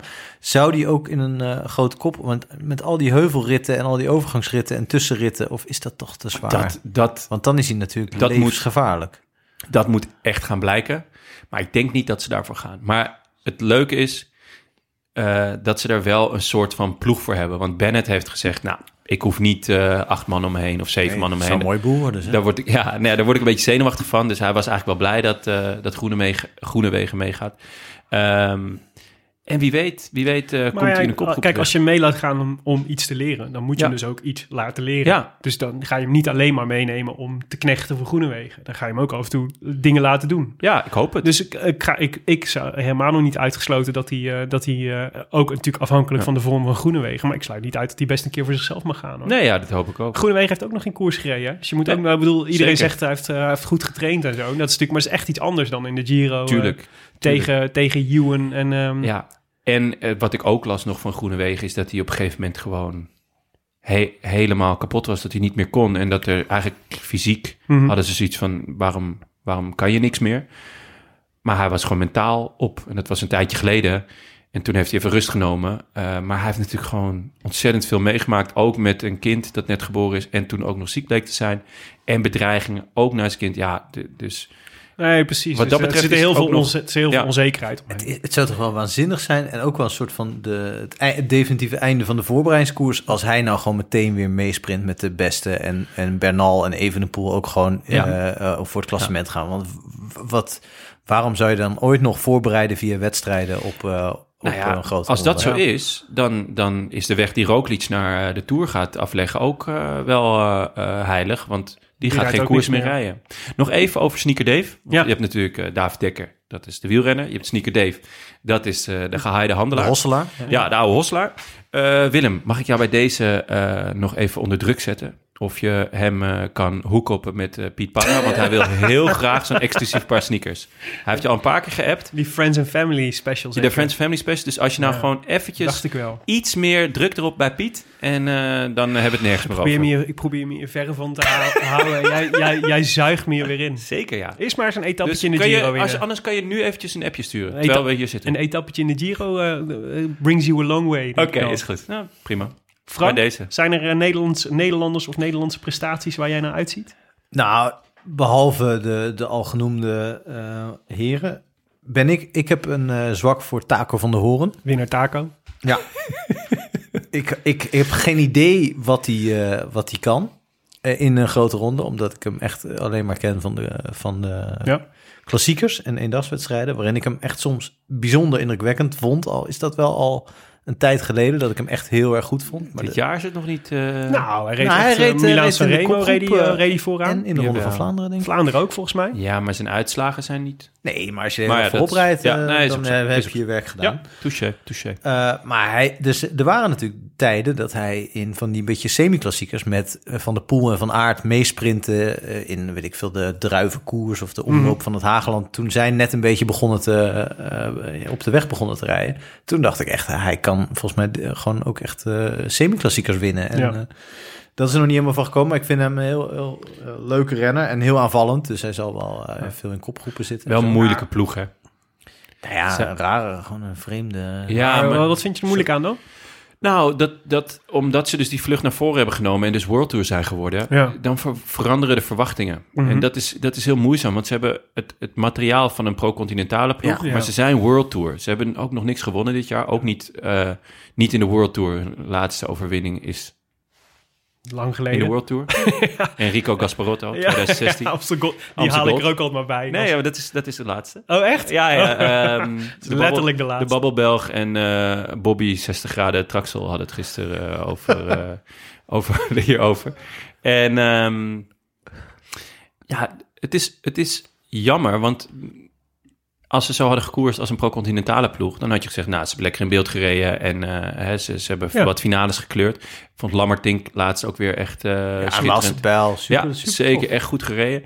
Alleen ja, er, er is eigenlijk gewoon nog geen enkel resultaat Nee, eh, dat aan is- verbonden. Ja. En dat wordt ook deze Giro gewoon weer heel erg lastig. Nou, zij gaan dus Ehm, met eh, Jan Hiert, Quinten Hermans, Wesley Kreder, Riccardo Minali, Andrea Pascalon, Ja. Simone Petili, Rijn Taremee en Taken van der Hoorn. Geen Tara mee. Rijn Taremee. Ze Ja. nemen Rijntara mee. Jeetje, dat is altijd lekker. Gewoon 2008. op- Ja, ja, ja. Nee, zeker, ja. maar, de, Ehm, maar wat het is, je kunt zeggen een moeilijke ploeg. Van de andere kant denk ik, ja. Maar het is, eh, ze kunnen wel lekker gaan vrijbuiten. Niks moet, alles En mag. Taken van der Hoorn kan lekker mee in de ontsnapping. Ja, en die- maar dat je, is- kunt altijd, je, je kunt altijd een keer prijs schieten natuurlijk. Ehm, ja, in de Giro zou dat nog wel kunnen. Maar het, het, het idee van niks moet en alles mag... is dus net een tikkeltje zuurder geworden... doordat ze World Tour zijn geworden. Ja. Maar bijvoorbeeld Pascalon vind ik echt zo'n voorbeeld. Waarom gaat hij niet voor de bergtrui? Ja. Als je van tevoren zegt, ik ga die bergtrui gewoon doen. eh, dus ik ga in, in het begin van de week eh een paar keer die ontsnapping Maar mee. hij is, hij is toch een sprinter? Een puncheur, volgens mij. Maar dit lijkt me nou typisch, dus dit lijkt me nou Dus hij- typisch hij wel kan. een ploeg die dit soort eh, afweging maakt. Dus die, die Ja. wel denkt van hey, zo'n Ja. bergtrui, daar, kunnen we, daar zouden we voor kunnen gaan. Ja. Dus laten we, daarop, laten we daarop inzetten. Ja, ik heb hem in mijn hoofd eh, als, als puncheur, volgens mij. Ik dacht dat hij Maar Pascalon is volgens mij wel- rijsprinter, Ja, het is, eh, ook- ze altijd top 10. En, ehm, Dan, vergis ik en Minali ook volgens mij. Misschien dat ik hem door, door elkaar hou met iemand. Maar goed. Hey, maar, Eh, maar even... Moeilijke ploeg, maar eh, we gaan het zien. Ja, maar dus ook Hoorn, kansen. Maar je hebt gelijk. Ze hebben natuurlijk gewoon... eh, ze, volgens mij zei ehm eh Eike Visbeek het ook, toch? Dat ze drie Ja. jaar de tijd nemen om die ploeg naar, eigenlijk naar World Tour niveau te bouwen. Ja, wat dat Eh, betreft... en hebben dus ze nu wel- gewoon kijken wie er beschikbaar is. Ja, Ja. Jan Hiert is op de markt. Dan koop je Jan Hiert maar. Nee, maar wat dat betreft hebben ze met Eike Visbeek natuurlijk echt wel kwaliteit binnengehaald. Ja, ik ben zeker. wat dat betreft ook wel heel benieuwd naar hun. Eh, alleen dit jaar is het nog allemaal wel een beetje... Het is een beetje een zootje natuurlijk, die Ja. ploeg. Of wat, eh, wat die selectie van, van, Ja. van alles net, net niet helemaal iets of zo, zonder en die idee. shirtjes, man. Met die schaafwonden Ja, hier. love it. Ja, ja, ik vind dat gewoon echt oldschool Giro. Dat dat soort ploegen meedoen. Meestal Ja. zijn het Italiaanse ploegen met negen halve garen. Eh, en nu zijn het dan eh, een paar Nederlanders en een paar Belgen Ja. en een paar Italianen. Ja, dat- En dat- ik vind dat echt heel Ja. grappig. Want anders kijk je de, de eerste week naar helemaal niks. En deze jongens gaan er echt, eh gaan Ja, nou, echt daar, vol voor. daar moet je op hopen. Dat, Ja. ze, dat, ze, dat ze er vol voor gaan. Eh, mijn volgende vraag aan jullie. Frank, één renner die gaat verrassen deze Giro. Ja, hier heb ik eh, eh, niet lang over nagedacht. Maar ik ben er, ben er nu, as we speak, heel lang over aan het nadenken. En ik, ik heb gewoon mensen van wie ik hoop dat ze gaan verrassen. De, Mhm. eh, Damiano Caruso vind ik een leuke renner. Die mij zo vaak verrast dat ik denk... ja, eigenlijk zou hij me niet meer verrassen als hij nu zou verrassen. Top Maar- 10 vorig jaar in... Ja, precies. In, de, in, in, In een grote Tour? ronde. Ja, Ik denk de Tour. Ik ga het even opzoeken. Kunnen jullie erop Is dat praten? goed? Ja, volgens mij eh, zit ik goed. Ja, tiende. Ja, en, en ik ben gewoon, eh, ik, ik heb gewoon eh, voorkeur voor mensen die eigenlijk al een beetje over de hill zijn, waarvan ik hoop dat ze het nog een keer doen. Tony 33, Galopin. hè? net zo oud als Jezus op zijn hoogtepunt. Caruso. Ja, bovendien voor en een, dieptepunt. Ja, voor een klimmer is het niet zo erg. om- bergtrui toen.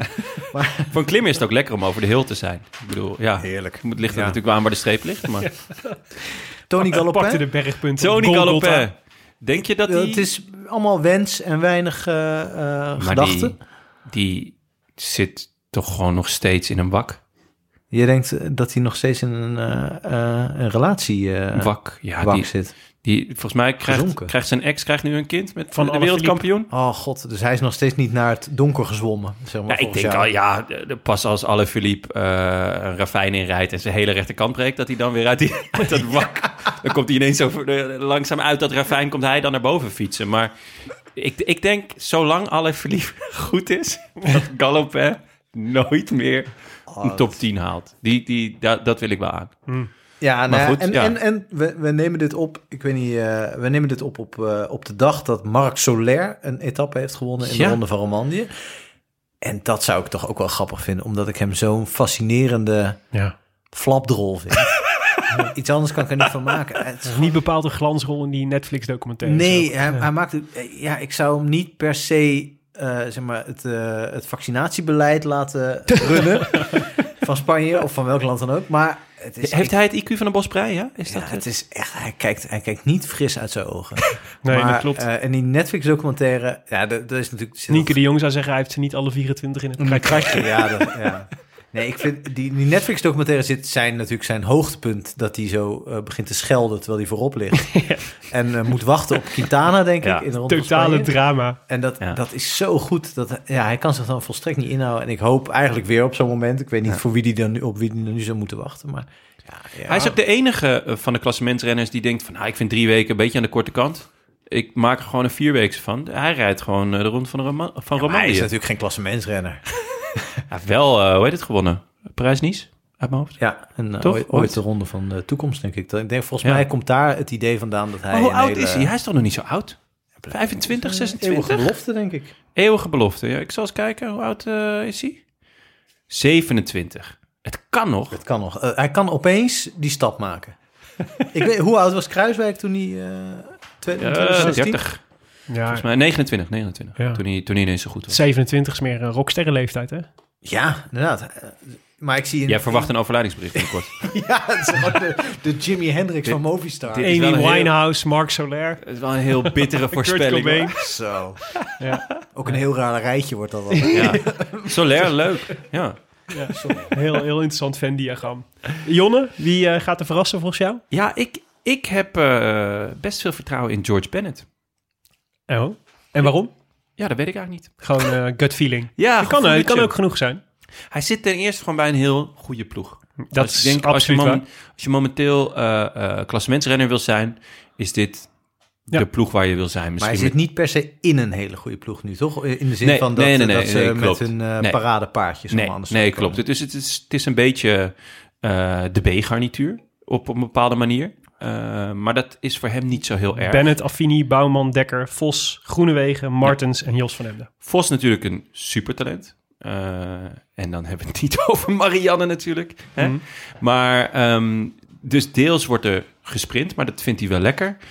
Ik denk dat hij het ook wel lekker vindt dat Jumbo de koers niet gaat dragen. Dat is toch echt voor Ineos. Ehm, en ik denk dat hij vorig jaar echt een stap heeft gemaakt door te winnen in de Giro d'Emilia, Mhm. gok ik. Ja, en bijna En in eh Lombardije. Bijna in Lombardije. Terwijl daarvoor was het toch wel, ja, Mr. tiende plek, Mr. achtste plek. Een beetje de, ja, de mijntjes van de groep. Ja. En ehm, hij zei, ja, ik had... eh, vorig jaar had, had hij ineens het gevoel van... hé, hey, ik kan mee met de allerbeste. En dat, eh, we, hebben, we hebben het wel eens eerder over gehad... dat je moet, ook moet leren winnen. Ja. Eh, ja, dan kan zo'n Italiaanse semi-klassieker bergop... toch ook best wel wat voor je doen. Maar heeft hij, heeft hij wel eens in rondes echt uh, Hij is één keer achtste geworden volgens mij in de Giro. Ehm, en ik vond hem afgelopen jaar, eigenlijk afgelopen twee jaar eigenlijk, vond ik hem in het knechtwerk al een paar keer heel sterk. Dus dat je denkt, oké, je, be- je, le- je legt nu wel het hele peloton erop met jouw tempo. En natuurlijk is dat heel wat anders dan dat je het moet a- volhouden tot het eind. Maar, Maar een Laurens de Plus. ja, bijvoorbeeld, ja. Maar dus ik denk dat hij, als hij lang onder de radar kan blijven, ehm, dat, dat hij dan heel ver kan komen. Maar dan zullen ze wel echt... Hij zal zo snel mogelijk een truitje moeten eh, verdienen. Dus het maakt eigenlijk niet uit welke. Mhm. Maar dat hij niet meer het huidige truitje aan heeft... want dan wordt hij de hele tijd gepest in het peloton. ja.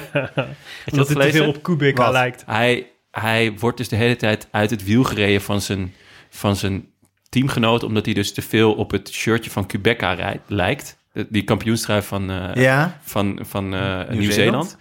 Eh, en die lijkt ook echt heel erg op, het- op het shirtje van Quebeca. En normaal gesproken dus heb je etiket in het peloton... Waar, dat je gewoon in het wiel van je, Ja, ja. van je... Maar iedereen denkt dus dat hij er niet echt bij hoort. Wat best zielig is eigenlijk. Hij is, was hij niet de- degene die toen Froome die rit over de Finestre won en Dumoulin en Yates in elkaar liet storten? Dat hij daarna aan de finish werd, eh, dat, dat werd gevraagd van, goh, eh, dat hij vroeg van wie heeft eigenlijk gewonnen? Want ik heb het helemaal niet meegekregen. Eh, Ja, Froome met eh, weet ik hoeveel minuten voorsprong. Ja. Dus van, oh, he did a Landis. En dat hij daarna keihard moest lachen. Ja, ja, ja. Ah, echt? En, en Ja. vervolgens eh, twee dagen lang moest uitleggen dat hij daarmee niet had bedoeld dat, eh, dat er doping in het spel was. maar dat hij gewoon een paar pilsjes had. Ja, ja, precies. Ja. Oh, het zet. Ah, dat wist ik niet. Dus ja, nee, eh, Bennett en jij, eh Willem. Nou, ik, ik eh, volg jou. Nee, kijk, ik denk, eh, je zei net, eh, het is natuurlijk iets anders om, om de Giro dell'Emilia te winnen of, eh, of eh, de Giro d'Italia. Mooi. Eh, ik, vind, eh, ik vind George Bennett geen kopman. En, ik, eh, en ehm, het, eh, hij krijgt nu de kans. Ook een beetje, denk ik, omdat, eh, omdat er... nou ja, wie moet Jumbo-Visma... Wie zouden ze hier nog meer willen uitspelen? Nou, het grappige is dat hij vorig jaar dus eigenlijk ook kopman zou zijn in de Giro. Omdat de drie El Tridente, de allemaal, drietand, allemaal naar de Tour zouden allemaal gaan. naar de Tour wilden ook. Ja. Dus het is ook... Wat ik weet nog dat Dumoulin naar Jumbo ging en dat ik dacht, oef, Bennett. Ja. Ja, ja ik, Maar dan- zou, ik zou naar een andere ploeg gaan als ik jou. Kijk, het ding is, ik vind het geen. eh, hij heeft niet de uit, voor mij niet de uitstraling van een kopman. Eh, wat, we, dat, wat natuurlijk altijd kan komen in drie weken. Je kan in één keer. Kruiswijk had dat ook niet. Tot hij in één keer 2,5 weken super goed was in de Giro en ona- Ja. onaantastbaar was. Toen bleek Dus rood ineens wel te matchen met roze. Maar ik denk dat die rol voor iemand anders is bij Jumbo Visma. Ah. Namelijk voor Tobias Vos. Hoe oud is die Willem? Jong, Ja. maar een supertalent. Supertalent. En wij weten sinds, een, eh, sinds de afgelopen twee seizoenen dat Jong niet meer per se een disqualificatie is voor dit soort eh, voor prestaties. Deze gast kan knijtergoed tijdrijden. Was, eh, dat is, en dat is echt een voordeel in deze Giro. Ik denk alleen maar aan de laatste dag bijvoorbeeld. Ehm, ik denk dat niemand hem nog opgeschreven heeft als een, als een potentiële eh, Donker paard. als een potentieel donker paard. Ehm, en ik denk wel dat hij dat is. Ik denk eigenlijk dat George Bennett eh, go- goed is, maar dat Tobias Vos stiekem beter is. En dat we in deze Giro de ontluiking gaan zien van de wereldcoureur die Tobias Vos Wat is. heeft Tobias Vos dit jaar al gedaan? Nou, eh, een leuke vraag die je daar stelt. Hele leuk. Ik zit vol met leuke vragen. ja. Nou, nog niet zoveel bijzonders eigenlijk. Nee, precies. Eh, werd, eh, maar dat maakt ook niet zoveel uit. Hij heeft Baskeland gereden. Daar werd hij 48ste. Maar wel eigenlijk... Maar wel top Steady 50. 48. Top Ja, 50. ja. Iedere dag bij die eerste 50. En de, en de heeft hij gereden. Daar werd hij vijftiende. Dus het is niet... eh, Oh. Het zijn, geen, het zijn nog geen topprestaties. Maar ja, die Nee. jongen is 23. Geen koekenbakker. Eh, reed, maar in de- reed hij allebei ook in dienst Ja, natuurlijk. klopt. Maar in de Giro is hij nog steeds 23, hè? Het is niet dat hij dan Nee, nee, nee, daar- nee, dat is ook zo. Nee, Maar goed, nee, maar hij was- reed, reed natuurlijk twee keer in dienst. In de Tirreno en in, eh, in eh, Baskeland. Dat zal voor de Giro ook gelden. Maar ja, ik moet het nog zien. Als die jongen straks eh, in, eh, ergens, ergens eh, vroeg meegaat... en twee minuten voor Bennett staat. Maar jij denkt dat hij wordt afgeschoten zometeen. Ja, ik Ah, denk het is het wel En een, eh, het is sowieso een heel leuke voor die eerste tijdrit, hè? Want in, in, in, eh, in Baskeland werd hij vierde in de tijdrit. ja. Ehm, en ja, die tijdrit kan natuurlijk ook binnen een ploeg voor gekkigheid gaan zorgen. Zeker. De- wat jij net over Evenepoel Ja. zegt, Frank. Ja. Weet je wel, dus dat, dat, ja, dat En je er toch ineens in gaat geloven. En bij Kijk naar zeggen vorig ze jaar. dat het, dat het een, echt een wereldtalent is... die ze in de toekomst grote rondes kunnen zien winnen. Het moet Ja. ooit beginnen. het moet ooit beginnen. En waarom niet nu? Kan. Ooit Ik begint nog, altijd eh, nu, toch? Ik had Ja. eh, Mike Teunissen nog eventjes, eh, eventjes gesproken en deze theorie voorgelegd. Die vond het onzin. nee, die zei, peer. hij Wat zei, weet hij er nou van? ja, hij zei vooral, ik zou mijn pensioen er niet op zetten. Wat, wat ik, wat ik een vriend Hoe gaat het met jouw pensioen eigenlijk, Willem? Want het komt daar- dichterbij, hè? Daar ga- ja, zeker. ja. Ik plak er nog een jaartje aan vast.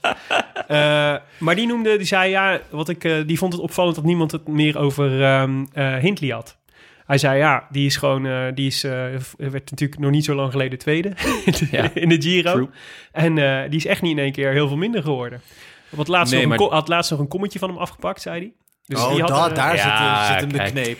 Oh, de, de, Dus die humble, zei- de humble brag.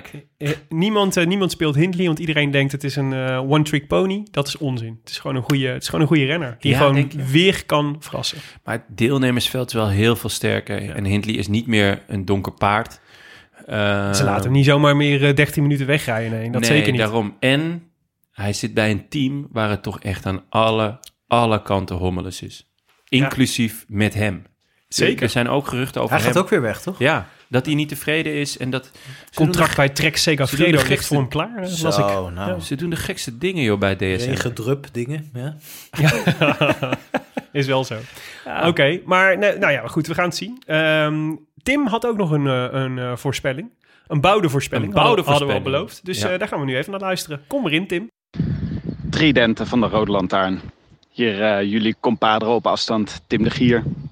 Zoals jullie weten ben ik er deze Giro niet bij. Ik heb van de gelegenheid gebruik gemaakt om embedded te gaan in, een, eh, in Oost-Rusland. In een eh, biologisch experiment van de Astana-ploeg. Dus voor de meeste renners heeft het gewoon iets met resistentie tegen COVID te maken of rode bloedlichaampjes. Maar mijn doel is om mijn voorspellende kwaliteiten te verbeteren. Ik verwacht dat ik als een heel ander mens eh, over drie weken tevoorschijn zal komen. In de Tour misschien wel alle etappes in één keer goed ga voorspellen. Maar nu voor één keer nog even een eh bouwde voorspelling van mijn kant. Ehm, ik wilde graag een, eh een land spreken voor Matteo Jorgensen. De roodharige Amerikaan van Mobistar. Wat volgens mij een curieus experiment op zich is. Maar daarbij komt dat hij ook nog eens een Italiaanse voornaam heeft. Matteo. En een Scandinavische achternaam Jorgensen. Wat volgens mij helemaal zorgt voor een eh, interessante mix van eh, Scandinavisch, Spaans, Italiaans en Amerikaans bloed. En ik verwacht veel van hem, deze Giro. Ik eh, zou zeggen, schrijf hem op voor een top 5. Eh, niemand let op hem, maar hij valt op in het peloton. Je kan hem herkennen aan zijn sproeten. En ik denk dat het een bijzondere renner gaat worden. Dus eh, top 5 voor Matteo Jorgensen. Dat is mijn eh, voorspelling voor deze Giro. Oké, zet hem op. Tot snel, vriendin. Nou, Ja. Thanks, Tim. Nou, dan Ja. heb je je, je je vriend van Marc Soler. Zo, maar Ja. ik, heb even, ik heb even een plaatje van... Want ik was toch wel... geva- eh, Tijdens het verhaal Ja. heb ik even me verdiept in Matteo Jorgensen. Wat ik, wat ik, die heb ik trouwens in het voorjaar al echt Daar verrassend je goed zien rijden. En ik zag, ik, ik zie nu een foto op eh dewielersite.net, wat, wat nogal wat een geniale ik website is. Mhm. Ja, die houden, die houden alles bij. Oké. Eh, en daar, daar heeft hij een, een shirtje van Jelly Belly aan, met allemaal Ach, snoepjes erop. Ja, dat, dat sowieso genieten. En daarboven een soort, ja, een soort opgewekt Sam Oom, uitgerekt Sam Omenhoofd, zou ik willen zeggen.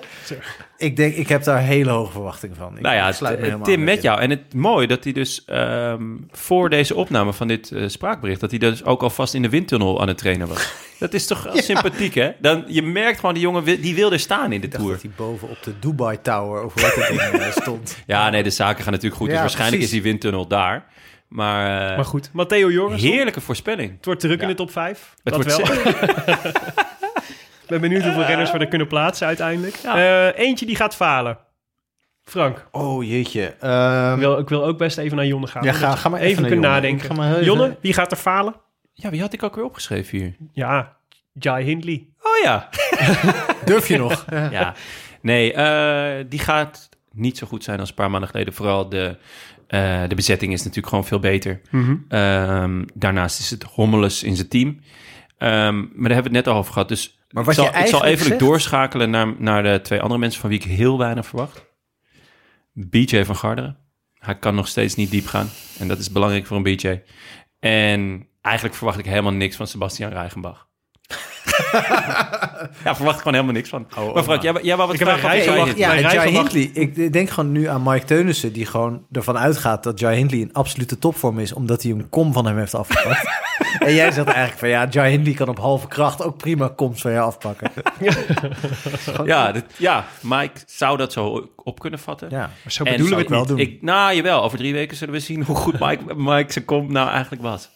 Maar eh, jij, jij, eh, jij Nee, op nou nee, dus bij Reichenbach, het is fascinerend hoe lang prestaties of beelden kunnen doorwerken in je hoofd. Reichenbach iedere keer nog steeds, eh, dat nog steeds een enorm negatief gevoel bij me oproept, omdat Ja. hij toen Dumoulin zo liet stikken in die die oude oma. Nou ja, eerder een negatief gevoel bij Dumoulin dat hij toen ging wachten op Rijgen. Ja, ook dat. Maar nee, maar dat, die, die associatie is gewoon slecht. Dus ik gun Sebastian Reichenbach ook helemaal niks. Nee, we hebben hem niet ook jarenlang Wijvenbach genoemd. Ja, jij. Sebastian Wijvenbach. Ja. Dat kan niet meer zeker. Ja. Is dat, is dat frowned upon? Kunnen we dat niet meer zeggen? Eh, Ik hoop het. Zeer Het onwoke. is een beetje, een beetje welke kringen je verkeert. Ehm, ik had... eh, eh, ik had Extreem rechts. Precies. Tenminste, daar moet ik langzaam naartoe. Pierre van Die Hooydonk. zijn de grootste. Ja, Pierre. Pierre zou het hier wel mee eens zijn. Maar dat mag je niet meer zeggen. Ja. tegenwoordig. Ik had, eh, ik had er twee. Eén, Want je hebt er heel veel. Hij die, niet, hij die niet genoemd mag worden. Eddie Evenepoel? Ja, Eddie, ik geloof er niet in als je, als je van zo'n blessure terugkomt, hoeveel talent je ook hebt. Ja. Eh, en twee, eh, ik geloof ook niet in de high van Messina. De kwal van Messina, zo je wilt. Ja. Ik, eh, ik, ik, ik geloof het gewoon niet dat je met dat. Ik geloof gewoon, ik wil gewoon niet geloven dat je met zo'n slechte voorbereiding eh, heel goed kunt zijn in de Giro. Ja, maar weet je, had je gehoord van Eddie Evenemerks? Had zijn hele rechterkant gebroken. Ja, hij is een hele rechte hele rechterkant Echt gebroken. heftig. Maar dat betekent dat hij nog één goede kant over heeft. Ik Ja. weet niet En of daar je kan weet hij- hoeveel talent hij heeft. Ja. Dat is wel waar. Frank, Ja. heb je inmiddels iemand gevonden die gaat falen? Nou, ik, ik, ik, waar ik al... Ja, dat, de, hij, het zou mij niet ver- verbazen als hij mij verbaast door heel slecht rijden, is Gaviria. Ik vind dat altijd Ja. zo'n tegenvaller. Gewoon Ja. iedere keer weer. Ik begrijp niet waarom die nog als sprinter dan wel, kopman dan wel, dat, dat daarvoor gereden wordt. Die heeft na, na de koning toch echt helemaal... Of na Quickstep niks meer eh, ik denk gewoon dat hij voortdurend opgesteld... Hij krijgt voortdurend corona ook. Dus het Ja. zal deze Giro niet Ah, anders hij is zijn. Hij natuurlijk de heeft eerste vaak beweger, corona. is dat. Ja. Ja, hij, is, hij, Hij heeft echt vaak hij, is, corona hij is de bron, volgens mij. Hij is gewoon die Hij is vleermuis. die vleermuis. Wat wel weer een hoop verklaart, want het zijn niet de snelste beesten. eh, Ja, Gaviria pak. betekent ook vleermuis in het eh Colombiaans. Ja, en ik zat, ik zat nog te kijken, maar dat, eh, die heb ik vorig jaar al genoemd. Eh, eh, nou, Oh, eh, tra- Dat vind ik wel leuk. Als je Eh, ik- ik dezelfde heb- als vorig jaar. Vind, ik- vind ik wel Eh, eh. Victor Kampenaerts, Oh, die, ja. eh, die, daar, ja, daar ben ik gewoon niet een. eh, ik denk gewoon dat die tijdritten dat dat hem niet meer gaat worden. Dat er Nee. altijd mensen beter gaan zijn. Maar hij heeft zich dit jaar wel toegelegd op het aanvallen. Zeker. En het gewoon een beetje zinloos voor het peloton uitrijden. En daar is in de Giro natuurlijk kans genoeg. sinds, wij hem, eh, sinds wij hem in de Roland Lantaarn op zijn sodemieter hebben gegeven... Ja. voor dat eeuwige saaie tijdgerij. Ja. Wat, eh, wat Ja. natuurlijk zijn... eh, Hij heeft zijn- mij aangenaam verrast. Is hij een soort. Ludo Dierksens geworden? ja, nou, en ja. Dat is toch wel een doel Het op hoogste- zich. hoogste Ja, wat je kan worden, hoogst ja. haalbare in het peloton. Ja, nu nog de terugkeer van Lampre, waar hij dan bij kan eh, Ja. tekenen. Een shirtje Ah. weer aan kan doen. Ja. Dat zou heerlijk Ja, zijn. Hoewel José heeft wel over hem gezegd dat hij eh, demareert als een zeilschip. Echt waar? Ja, dat Hij heeft, ik had ook een beetje het idee dat, hij, eh, dat Wout van Aert wilde hem ook de hele tijd niet laten rijden. Was iets geks aan de hand. Oh, zou dat of een... was het eh, Krek? Een van die twee in ieder geval. Dat Zou soort dat een gevoel- Daar zit een soort van rare beef. Ja? Ja, ze, ze- de, de Belgen zien Victor, vinden, vinden, zien Victor niet graag eh, winnen. Nee? Ik Ah, moet, ik moet nog altijd denken aan vlak voor de omloop het volk. eh, was in het journaal, het Belgische journaal, eh, wilden ze toch iets doen over dat het nog maar een week was tot de Ja. omloop het volk. Dus dat moest gewoon tien minuten Ja. in het journaal werd daarvoor vrijgemaakt. Dan hadden ze een reportage over Victor Kampenaerts, wat natuurlijk de grote favoriet voor de omloop, eh, omloop het nieuwsblad was. En die, eh, de- de- die zag je dan eh, eerst joggen en daarna ging hij eh, zwemmen in zijn eigen vijver. Hij, had, hij heeft een behoorlijk grote vijver. En dan zag je hem als het ware kopje onderin gaan. Nee. Ja, en dat was toen, toen vroor het, weet ik Was het zo'n kooikarpervijver van. Piet Het was een beetje zo- zo'n soort kooikarper, maar dan zonder... Hij was zelf de Stond kooikarper. Piet Veldhuis er ook in? Ja, nee, die Oh, was aan het skypen vanuit Spanje. dat die zou skypte toch- met zijn. Dat zou toch schitterend zijn? Dat, dat gewoon het acht uur journaal opent. Met Oscar Riesebeek in een geitenboerderij. Ah, man. Ja. En, en dan met, het is nog tien dagen tot, eh weet ik veel, de ronde van Overijssel of zo. Ja. Dat schitterend zijn. Maar in, in zo'n land leven we niet. Nee, ja, het is jammer. Ja. Het is jammer. Dat is echt wel Eeuwig zonde. zonde. We hebben het Eh, een beetje met voetbal natuurlijk. Ja, dat, maar, is, dat is wat enige wat dat soort rare passie bij ons kan losmaken. Ja, ja. ja. maar dat is toch... daar- Vandaar Piet Veldhuis in een vijver vol kooikarpers. Als ik ooit een vijver met kooikarpers neem, dan beloof ik jullie dat, er, dat ik er een standbeeld van Piet Veldhuis in zal plaatsen. Maar Piet Veldhuis in welke staat van paraatheid? Want hij was natuurlijk... eh, hoe heet het, de eh, huidige. Het liefste Ja? huidige. Gewoon Ja. met die, met die uh, Frikandelletjes in zijn hand. pens. ja, heerlijk. Ja. Dat is wel denk ik mijn favoriete Piet Veldhuis. Ja? Toch? Zo- zo iemand die echt minutenlang naar de hoek zweeft. Ja. Jong- jong- jongens, ik wil nog één, eh, één ding doen voor deze voorbeschouwing. Ik had eh, gevraagd op eh, Twitter en, en de Gram Oh, om, eh, om Social media. namen die, eh, die mensen graag besproken zouden hebben. Daar zijn er al een Oh. heleboel van genoemd. Gewoon random namen. Gewoon random. Wie zou je nou graag hebben dat we even behandelen hier? Pia. Dijkstra. Eh, Pia Dijkstra kwam inderdaad langs. Eh, maar is eh, Oh. Kamerlid af, dus telt eigenlijk niet meer. Nee. Ehm, eh, laat ik gewoon eh, eerste reacties. Vondstenpoel? Dan Martin. Het hobbelpaard. Het hobbelpaard. Hobbelen. Michiel van der Stelt, Holger Ginghuis wilde graag onze mening over Dan Martin. Ja, ik, eh, ik ben en blijf Top fan. 5. Ja, top 5. Ja, dat zeg ik wel. Ja. Top 5. Het wordt echt Waarom heel moet druk. de top 5 maar uit vijf mensen bestaan? Wie heeft dat ooit? Ja, dat, als ze nou allemaal dezelfde, in hetzelfde tijd eindigen. Gewoon dat je gewoon, je hebt een top 4 en dan iets van zeven man die in de vijfde tijd Een eindigen. Ja, ehm, ik denk dat hij het heel goed gaat doen. Ik ook. Ik zou, hem, is- ik zou hem altijd meenemen in je Ja, chrono's. zeker. Al, omdat hij, al is het alleen al omdat hij eh, altijd zijn best doet. Dat is ook belangrijk. Mooi je hebt het ooit over André Grijpel geschreven... dat je hem daarom altijd in je, in je tourploeg moet hebben... omdat hij Ja. zijn, zijn best doet, ook Maar er voor jou. is een soort grens aan... Ik bedoel, ik zou André Grijpel niet meer in mijn tourpool opnemen nu. Zelfs al doet hij zijn best. Ja, want zijn best is nu echt bar weinig. Ja, En dat eh, Daniel Martin nadert dat Nee, joh, hij was vierde in de? Vuelta. Hij was vierde in de Vuelta en hij pakte een etappe. Hij heeft natuurlijk nog steeds wel die punch... die gewoon wel redelijk on point is, hè? Maar hij reed bij Israël. Israël fucked up... Eh, Startup Nation. Ja, ehm, dat is jammer. Ja, toch? Dat, ja, dat gun je niemand. Eh, nee. Ja. nee, ja. Nee, dat is dat- gewoon niet leuk. Ik denk dat, Dat voor Martin het ook goed gaat doen. Dus Ja. ik zou hem ook meenemen. ja, zeker. Dan Roland Wiersma en Mike Teunissen, die eh noemde Tim Merlier. Oh, ja. Ja. Eh, Teunissen zei, schrijf Merlier maar op voor de sprints. maar om te winnen ook? Ja. Of om mee te doen? Nee, ik had gevraagd, heb je nog een paar goede dark horses? Ja. Merlier voor de sprint, als Snap eerste. ik wel. Snap ik wel. Eh, er is een sprint geweest dat hij echt, de- dit voorjaar, dat hij echt waanzinnig... eh, Toen hij even eh, ging zitten en weer ging staan. Ja, Ja, dat hij zo, zo sterk was. Dat ik dacht, dit heb ik echt nog nooit gezien. ja maar hij heeft ook wel veel pech tot nu toe. De, en dat kan dan zijn positionering, maar het kan ook mechanisch of, of mentaal. Ik weet het niet precies. Ik heb een paar keer dat ik dacht, oeh, je bent nu eigenlijk gewoon wel de sterkste in koers of de snelste. En dan ging het toch mis. Ja. Eh, dus ik ben heel benieuwd. Hij maakt zijn debuut toch in een grote ronde. De enige bij Alpecin die eh, Van de Poel erop kan leggen hè, in een eh, sprint. Ja, dus eh, wat dat betreft, hij heeft de snelheid ploeg. heeft hij. Ik vraag me alleen af of hij genoeg inhoud heeft. De ploeg rijdt wel in zijn dienst, denk ik. Hè? Tim Ja. Merlier, Dries de Bond, Jimmy Janssens, Alexander Krieger, Senne Leijsen, Oscar Riesebeek, Gianni Vermeers en Louis Vervaken. Gianni Vermeers ook leuk, zeg. Zeker, en Oscar Riesbeek ook. Ja, Daar verwacht ik ook gewoon wel wat van. Ja, Alexander Krieger. ja precies. Dan ehm Andri Ponomag. Frank, dit lijkt me jouw domein. Ja, dit is echt... eh, Ja? We nemen aan dat jij hier eh, wel twee à vullen. Groot, Ik ga even achterover zitten. Nou, ik ben natuurlijk specialist vergeten renners.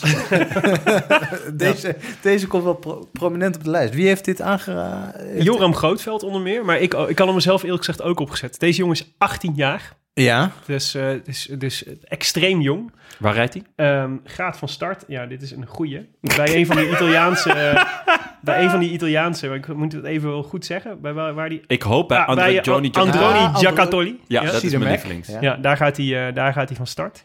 Eh, ja, die jongen is 18 jaar. En eh, toen dacht ik, ja, we zijn hier wel... En hij heeft ook geen resultaten van Welke dit jaar. nationaliteit? Oekraïens.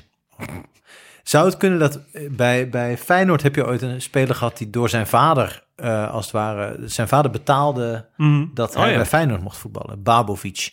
Zou, hij, zou, zou dit een, eh, eh, een Oekraïense industrieel zijn die, Dat zou ik enorm waarderen. Ja. na een uit de hand gelopen weddenschap ja, maar mijn zoon is wielrenner en dat hij nu gewoon...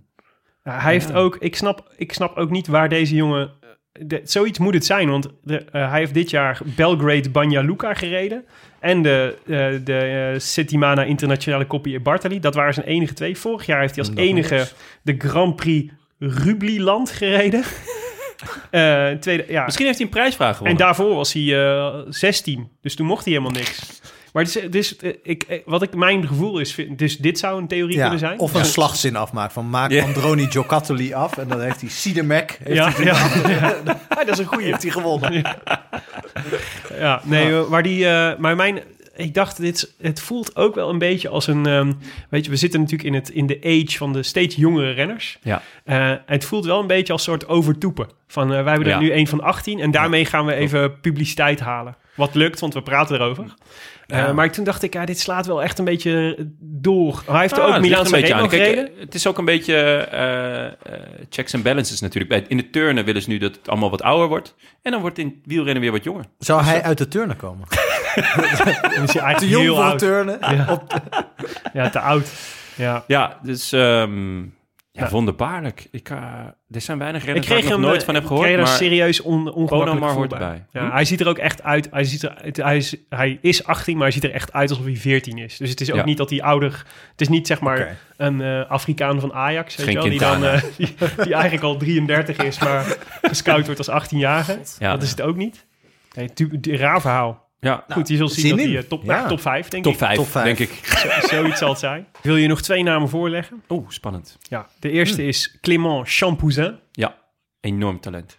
En eh, werd door Frans de Vries, S. Pellegrin en Wiebe Piers genoemd als eh, potentiële Top 5 kandidaat? top 5 kandidaat. Kunnen wij ons daar eh, achter scharen? Top 5 niet, maar eh, ik, ik heb wel hoge verwachtingen van, eh, van deze jongen. Dit wordt wel echt een leuke renner. Klimmer? Ja, zeker. Klimmer en een aardige punch ook. Dus eh, gaat lekker sprokkelen. Ik hoop eigenlijk dat hij nog eh, gewoon gaat aanvallen en niet gaat kleven. Ja. En eh, ja, dan wordt het gewoon wel een, een hele leuke. Hij deed me op een of andere manier heel erg tot nu toe denken aan Bob Jungels. De jonge Bob Jungels. Een jonge Young Bubbles. Ja. Maar Misschien ja, moeten we hem adopteren als de nieuwe jong. omdat, het, omdat hij ook... Jong Champouzin. Ja, shampoo. Want bij Young Bubbles hebben we natuurlijk wel het, het, het champagne Mhm. in ieder geval. Zeker. Dus wat dat betreft, we, ja, we kunnen hem gewoon eh, eh, adopteren. De, als, want laten we wel wezen, de oude Young Bubbles Ja, dat is, wel een meer. beetje over datum. Hè? Ja. Wat is daarmee gebeurd? Wat een verschrikking. Nou, het is- de laatste keer is hij gevallen. Ja, maar het doet echt pijn aan mijn ogen. ploeg, hè? Hm? Zouden ze, zou je hij als een... eh, Hm. als een eh, Voorbeeld van zo moet het niet. Ja. Hmm. Ja, dat, Ik vind het wel een irritante naam, als ik zo vrij mag Champouzin. Clément Champouzin. Ja, te Ah, ingewikkeld? Storend. Ja. Ja. Ja, weet je... Ja. Laatste vraag, Ja. Frank. Hoe groot acht jij de kans op Eritrees dagsucces deze Giro? Eh, die acht ik altijd aanwezig. We hebben twee, aan eh, wie denk je dan? twee Eritreërs. Ja? Zabir Ja. en Natna- Nathanael Berhane. Ja, Dit zijn wel twee eh, jongens die nou, eh, is wel gewoon iets een kunnen. kans van 2 op 184. twee paradepaardjes. Ja. Ja, Dus Nee, eh, ja. 1 op, eh 1, 1 op 92. Acht jij de kans? well played. Het probleem is, het zijn de meeste eh Eritreërs die het volgens mij in de Tour ook, voor- zoals Tikle Harmanot en zo, eh, goed hebben gedaan. En Kudus komt denk ik ook uit Eritrea, weet ik niet zeker. In ieder geval die regio. Die, in ieder geval... eh, Kan ook eh, Ethiopië zijn. Ja, wat daarnaast ligt, denk ik. Maar in ieder geval, dat Ja. zijn goede klimmers, maar nooit goed genoeg om, een, eh, eh, om iets te winnen eigenlijk eh, op, op Ja. World Tour niveau. En volgens mij geldt dat voor meer Eritrese renners. Ik denk als je meer sprinters, als daar meer sprinters vandaan zouden komen, wat natuurlijk, er moeten ook sprinters vandaan kunnen komen, maar die, ja, die, winnen, die, winnen gewoon makkelijker. Die winnen Ja. snel, die komen Ja. voorbij.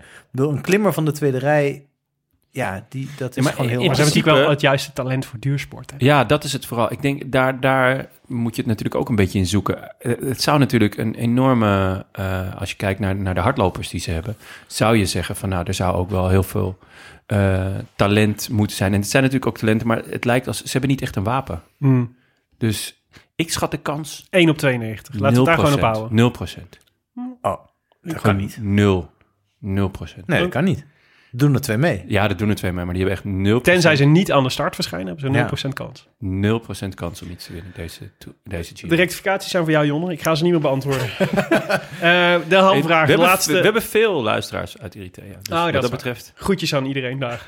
Eh, de Rode Lantaarn voorspelbokaal, die komt er Ja. natuurlijk ook weer aan. Oh, Eh, die gaat eh, over de eindstand van de Giro. Eh, Ja. Het eindklassement, de top 3 wil ik graag van jullie horen. Jonne, even snel. 1, 2, 3. Sami Yates. Wens is hier de vader van de gedachte.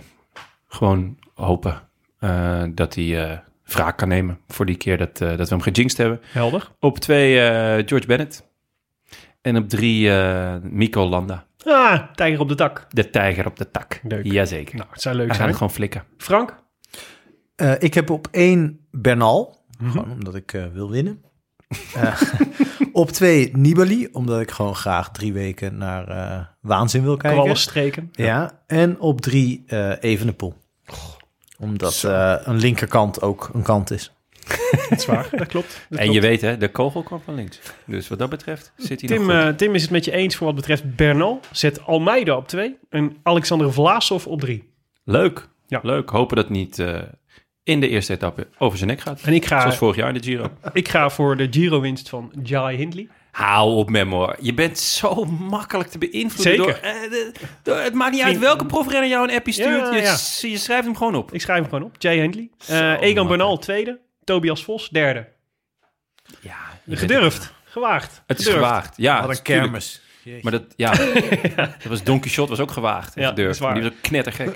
Dan eh, de tweede etappe. Dat is de sprint-etappe. Want dit is natuurlijk de, de, de long run voor de voorspelbokaal... die we pas aan het einde van de Giro bekend kunnen maken. Want dan Ja. is het eindklassement pas bekend, hè? Ja, Zoals dat eh, gebruikelijk is. first. Eh, maar we moeten natuurlijk voor de eerstkomende eh zondagse podcast... hebben we natuurlijk de- net de tweede etappe achter de rug. Ja, want die wordt eerste- waarschijnlijk een sprint. Die eerste wordt waarschijnlijk wel Ghana.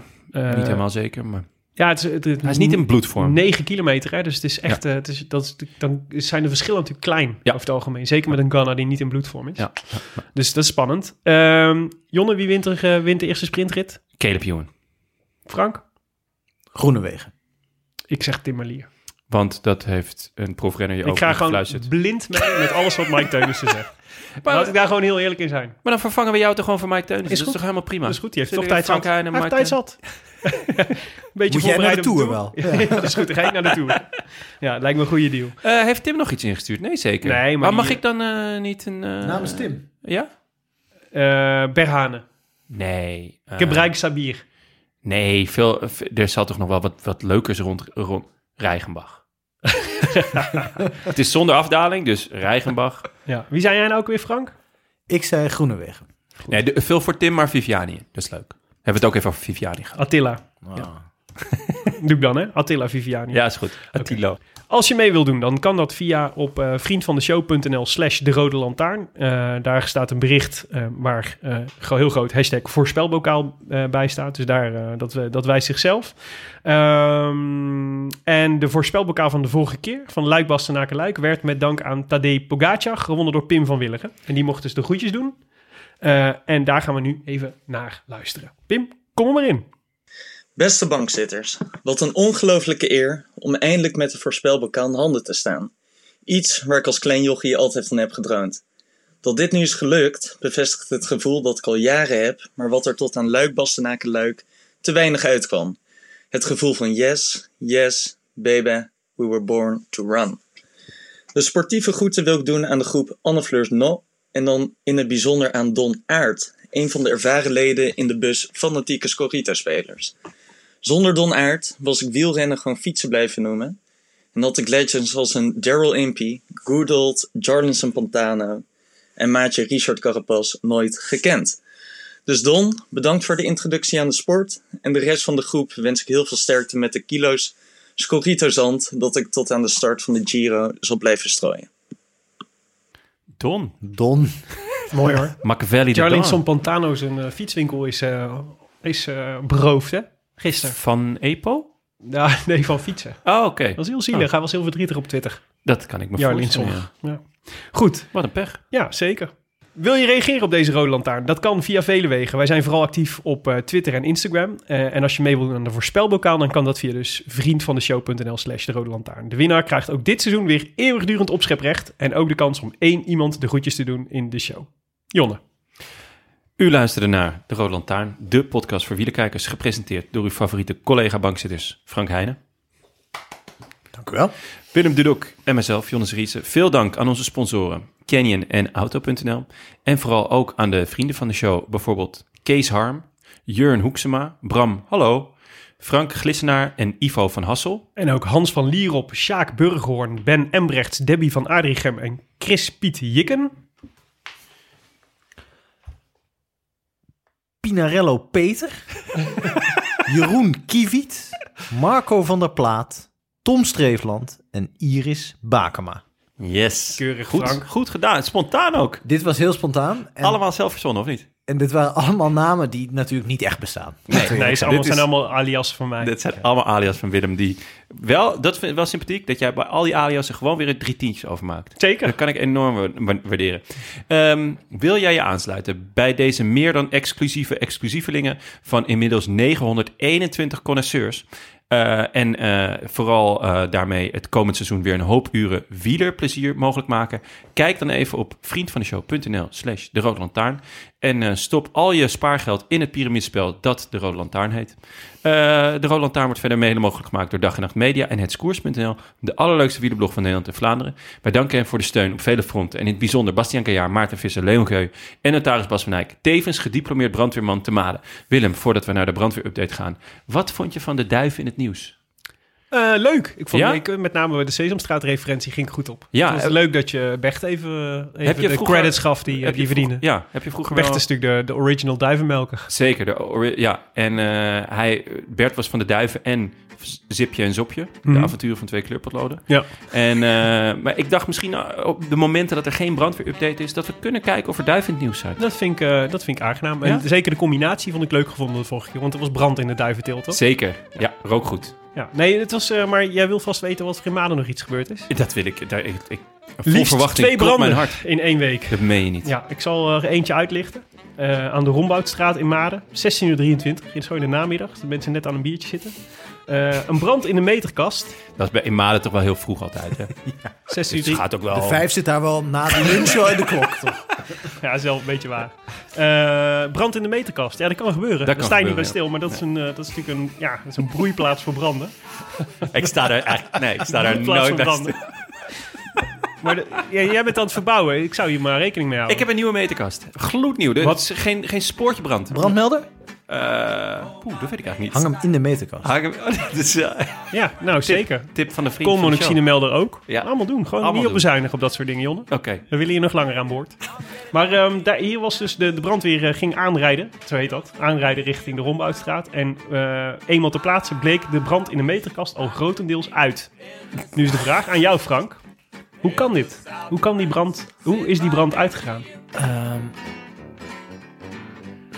ik zou de meterkast uitzetten. Dan gaat de brand ook uit. ik, snap, ik, ik snap eigenlijk de vraag ook niet zo goed. Maar goed. Je snapt de vraag niet. Nee.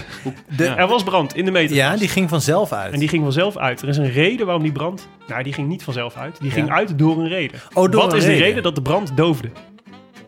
Eh, eh, te weinig zuurstof in de meterkast. Nee, Nee, het is een spannender, spannender, eh, spannender verhaal. een kat die erop sprong. Ja, dat, ik hoopte ook iets met een dier. Ja. Misschien duiven. Dat er Nee. duiven heel veel wind De maken. brand smolt de waterleiding. Daardoor knapte de waterleiding en werd de brand geblust. Dit is een kuifje-achtige Ja. ontknoping. vind ik. Wow. Ja, zeker. Nou Wat ja, vet, hè? ja, vond ik ook heel tof. En ook Jeetje. hoopvol. Ja. Heel hoopvol. Dat, het dus, dat Ongelooflijk. sommige branden zich, nou ja, niet zichzelf doven, maar wel gedoofd worden. Maar er het is een effect soort dat ze zelf... cartoon eigenlijk. Ja. Ja. maar dan zie je dus wat Ja. een weekje rust voor Willem doet, hè? Ja. Want er, was, er wa- waren dus een tijdje geen brandweerupdates. En nu verzint hij dit gewoon weer helemaal alsof er niks Ik is. dacht dat jou zeggen, Willem is een weekje afwezig geweest en dan zijn er in één keer weer twee branden in maat. Ja, dat vind ik ook, dat vind ik ook opvallend. Ja, is wel waar. Maar ja, klasse Willem. Ja, Echt nee, mooi dus eh, uitgebreide nakontrole, woning geventileerd en hup, terug naar de kazerne. En die tweede? Ja, Geen die info. doe ik, nee, ik doe er altijd eentje per keer. Dus als er nou de volgende keer niks gebeurt, dan hebben we Oh, nog, je spaart branden op. Ja, Willem spaart hebben we nog één branden. over te vertellen. Ziek vind ik dat. is wel een beetje zo. Als je wil reageren op deze Rode Lantaarn, dan kan dat via vele wegen. Wij zijn actief op Twitter en Instagram op de Rode Lantaarn. Maar je mag ook mailen naar groetjes@rodelantaarnpodcast.nl. Wij zijn er volgende week zondag weer. Eh, dus niet aankomende zondag, maar de week erop. Eh, na afloop van het eerste weekend op de Giro. Dan blikken we terug op de eerste twee spectaculaire dagen. Ga ik nu al vanuit van de Giro. Frank, Jonne, het was me zeer aangenaam. Ik zie je uit naar de komende drie weken. Ciao. Ciao. I wish I could be in the south of France. In the south of France. Sitting right next to you.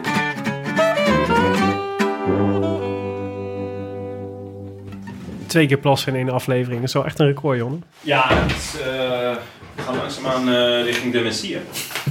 het is echt verschrikkelijk. Ja, dan hoeven we niet meer te stoppen. Dus ja, dan laat je het gewoon lekker lopen. Nee, het is mijn standaard vraag nu als mensen eh, jarig zijn.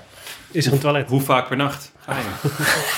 Toen weet je dat, de- dat de aftakeling echt wel... eh, en als het meer dan twee is, ja, dan, dan wordt het ook tijd om de vriendschap een beetje te beëindigen. Dat snap ik. Dat snap ik heel goed. Ja. Worden jullie hierdoor gesponsord? Eh, nou, Min of meer. heeft...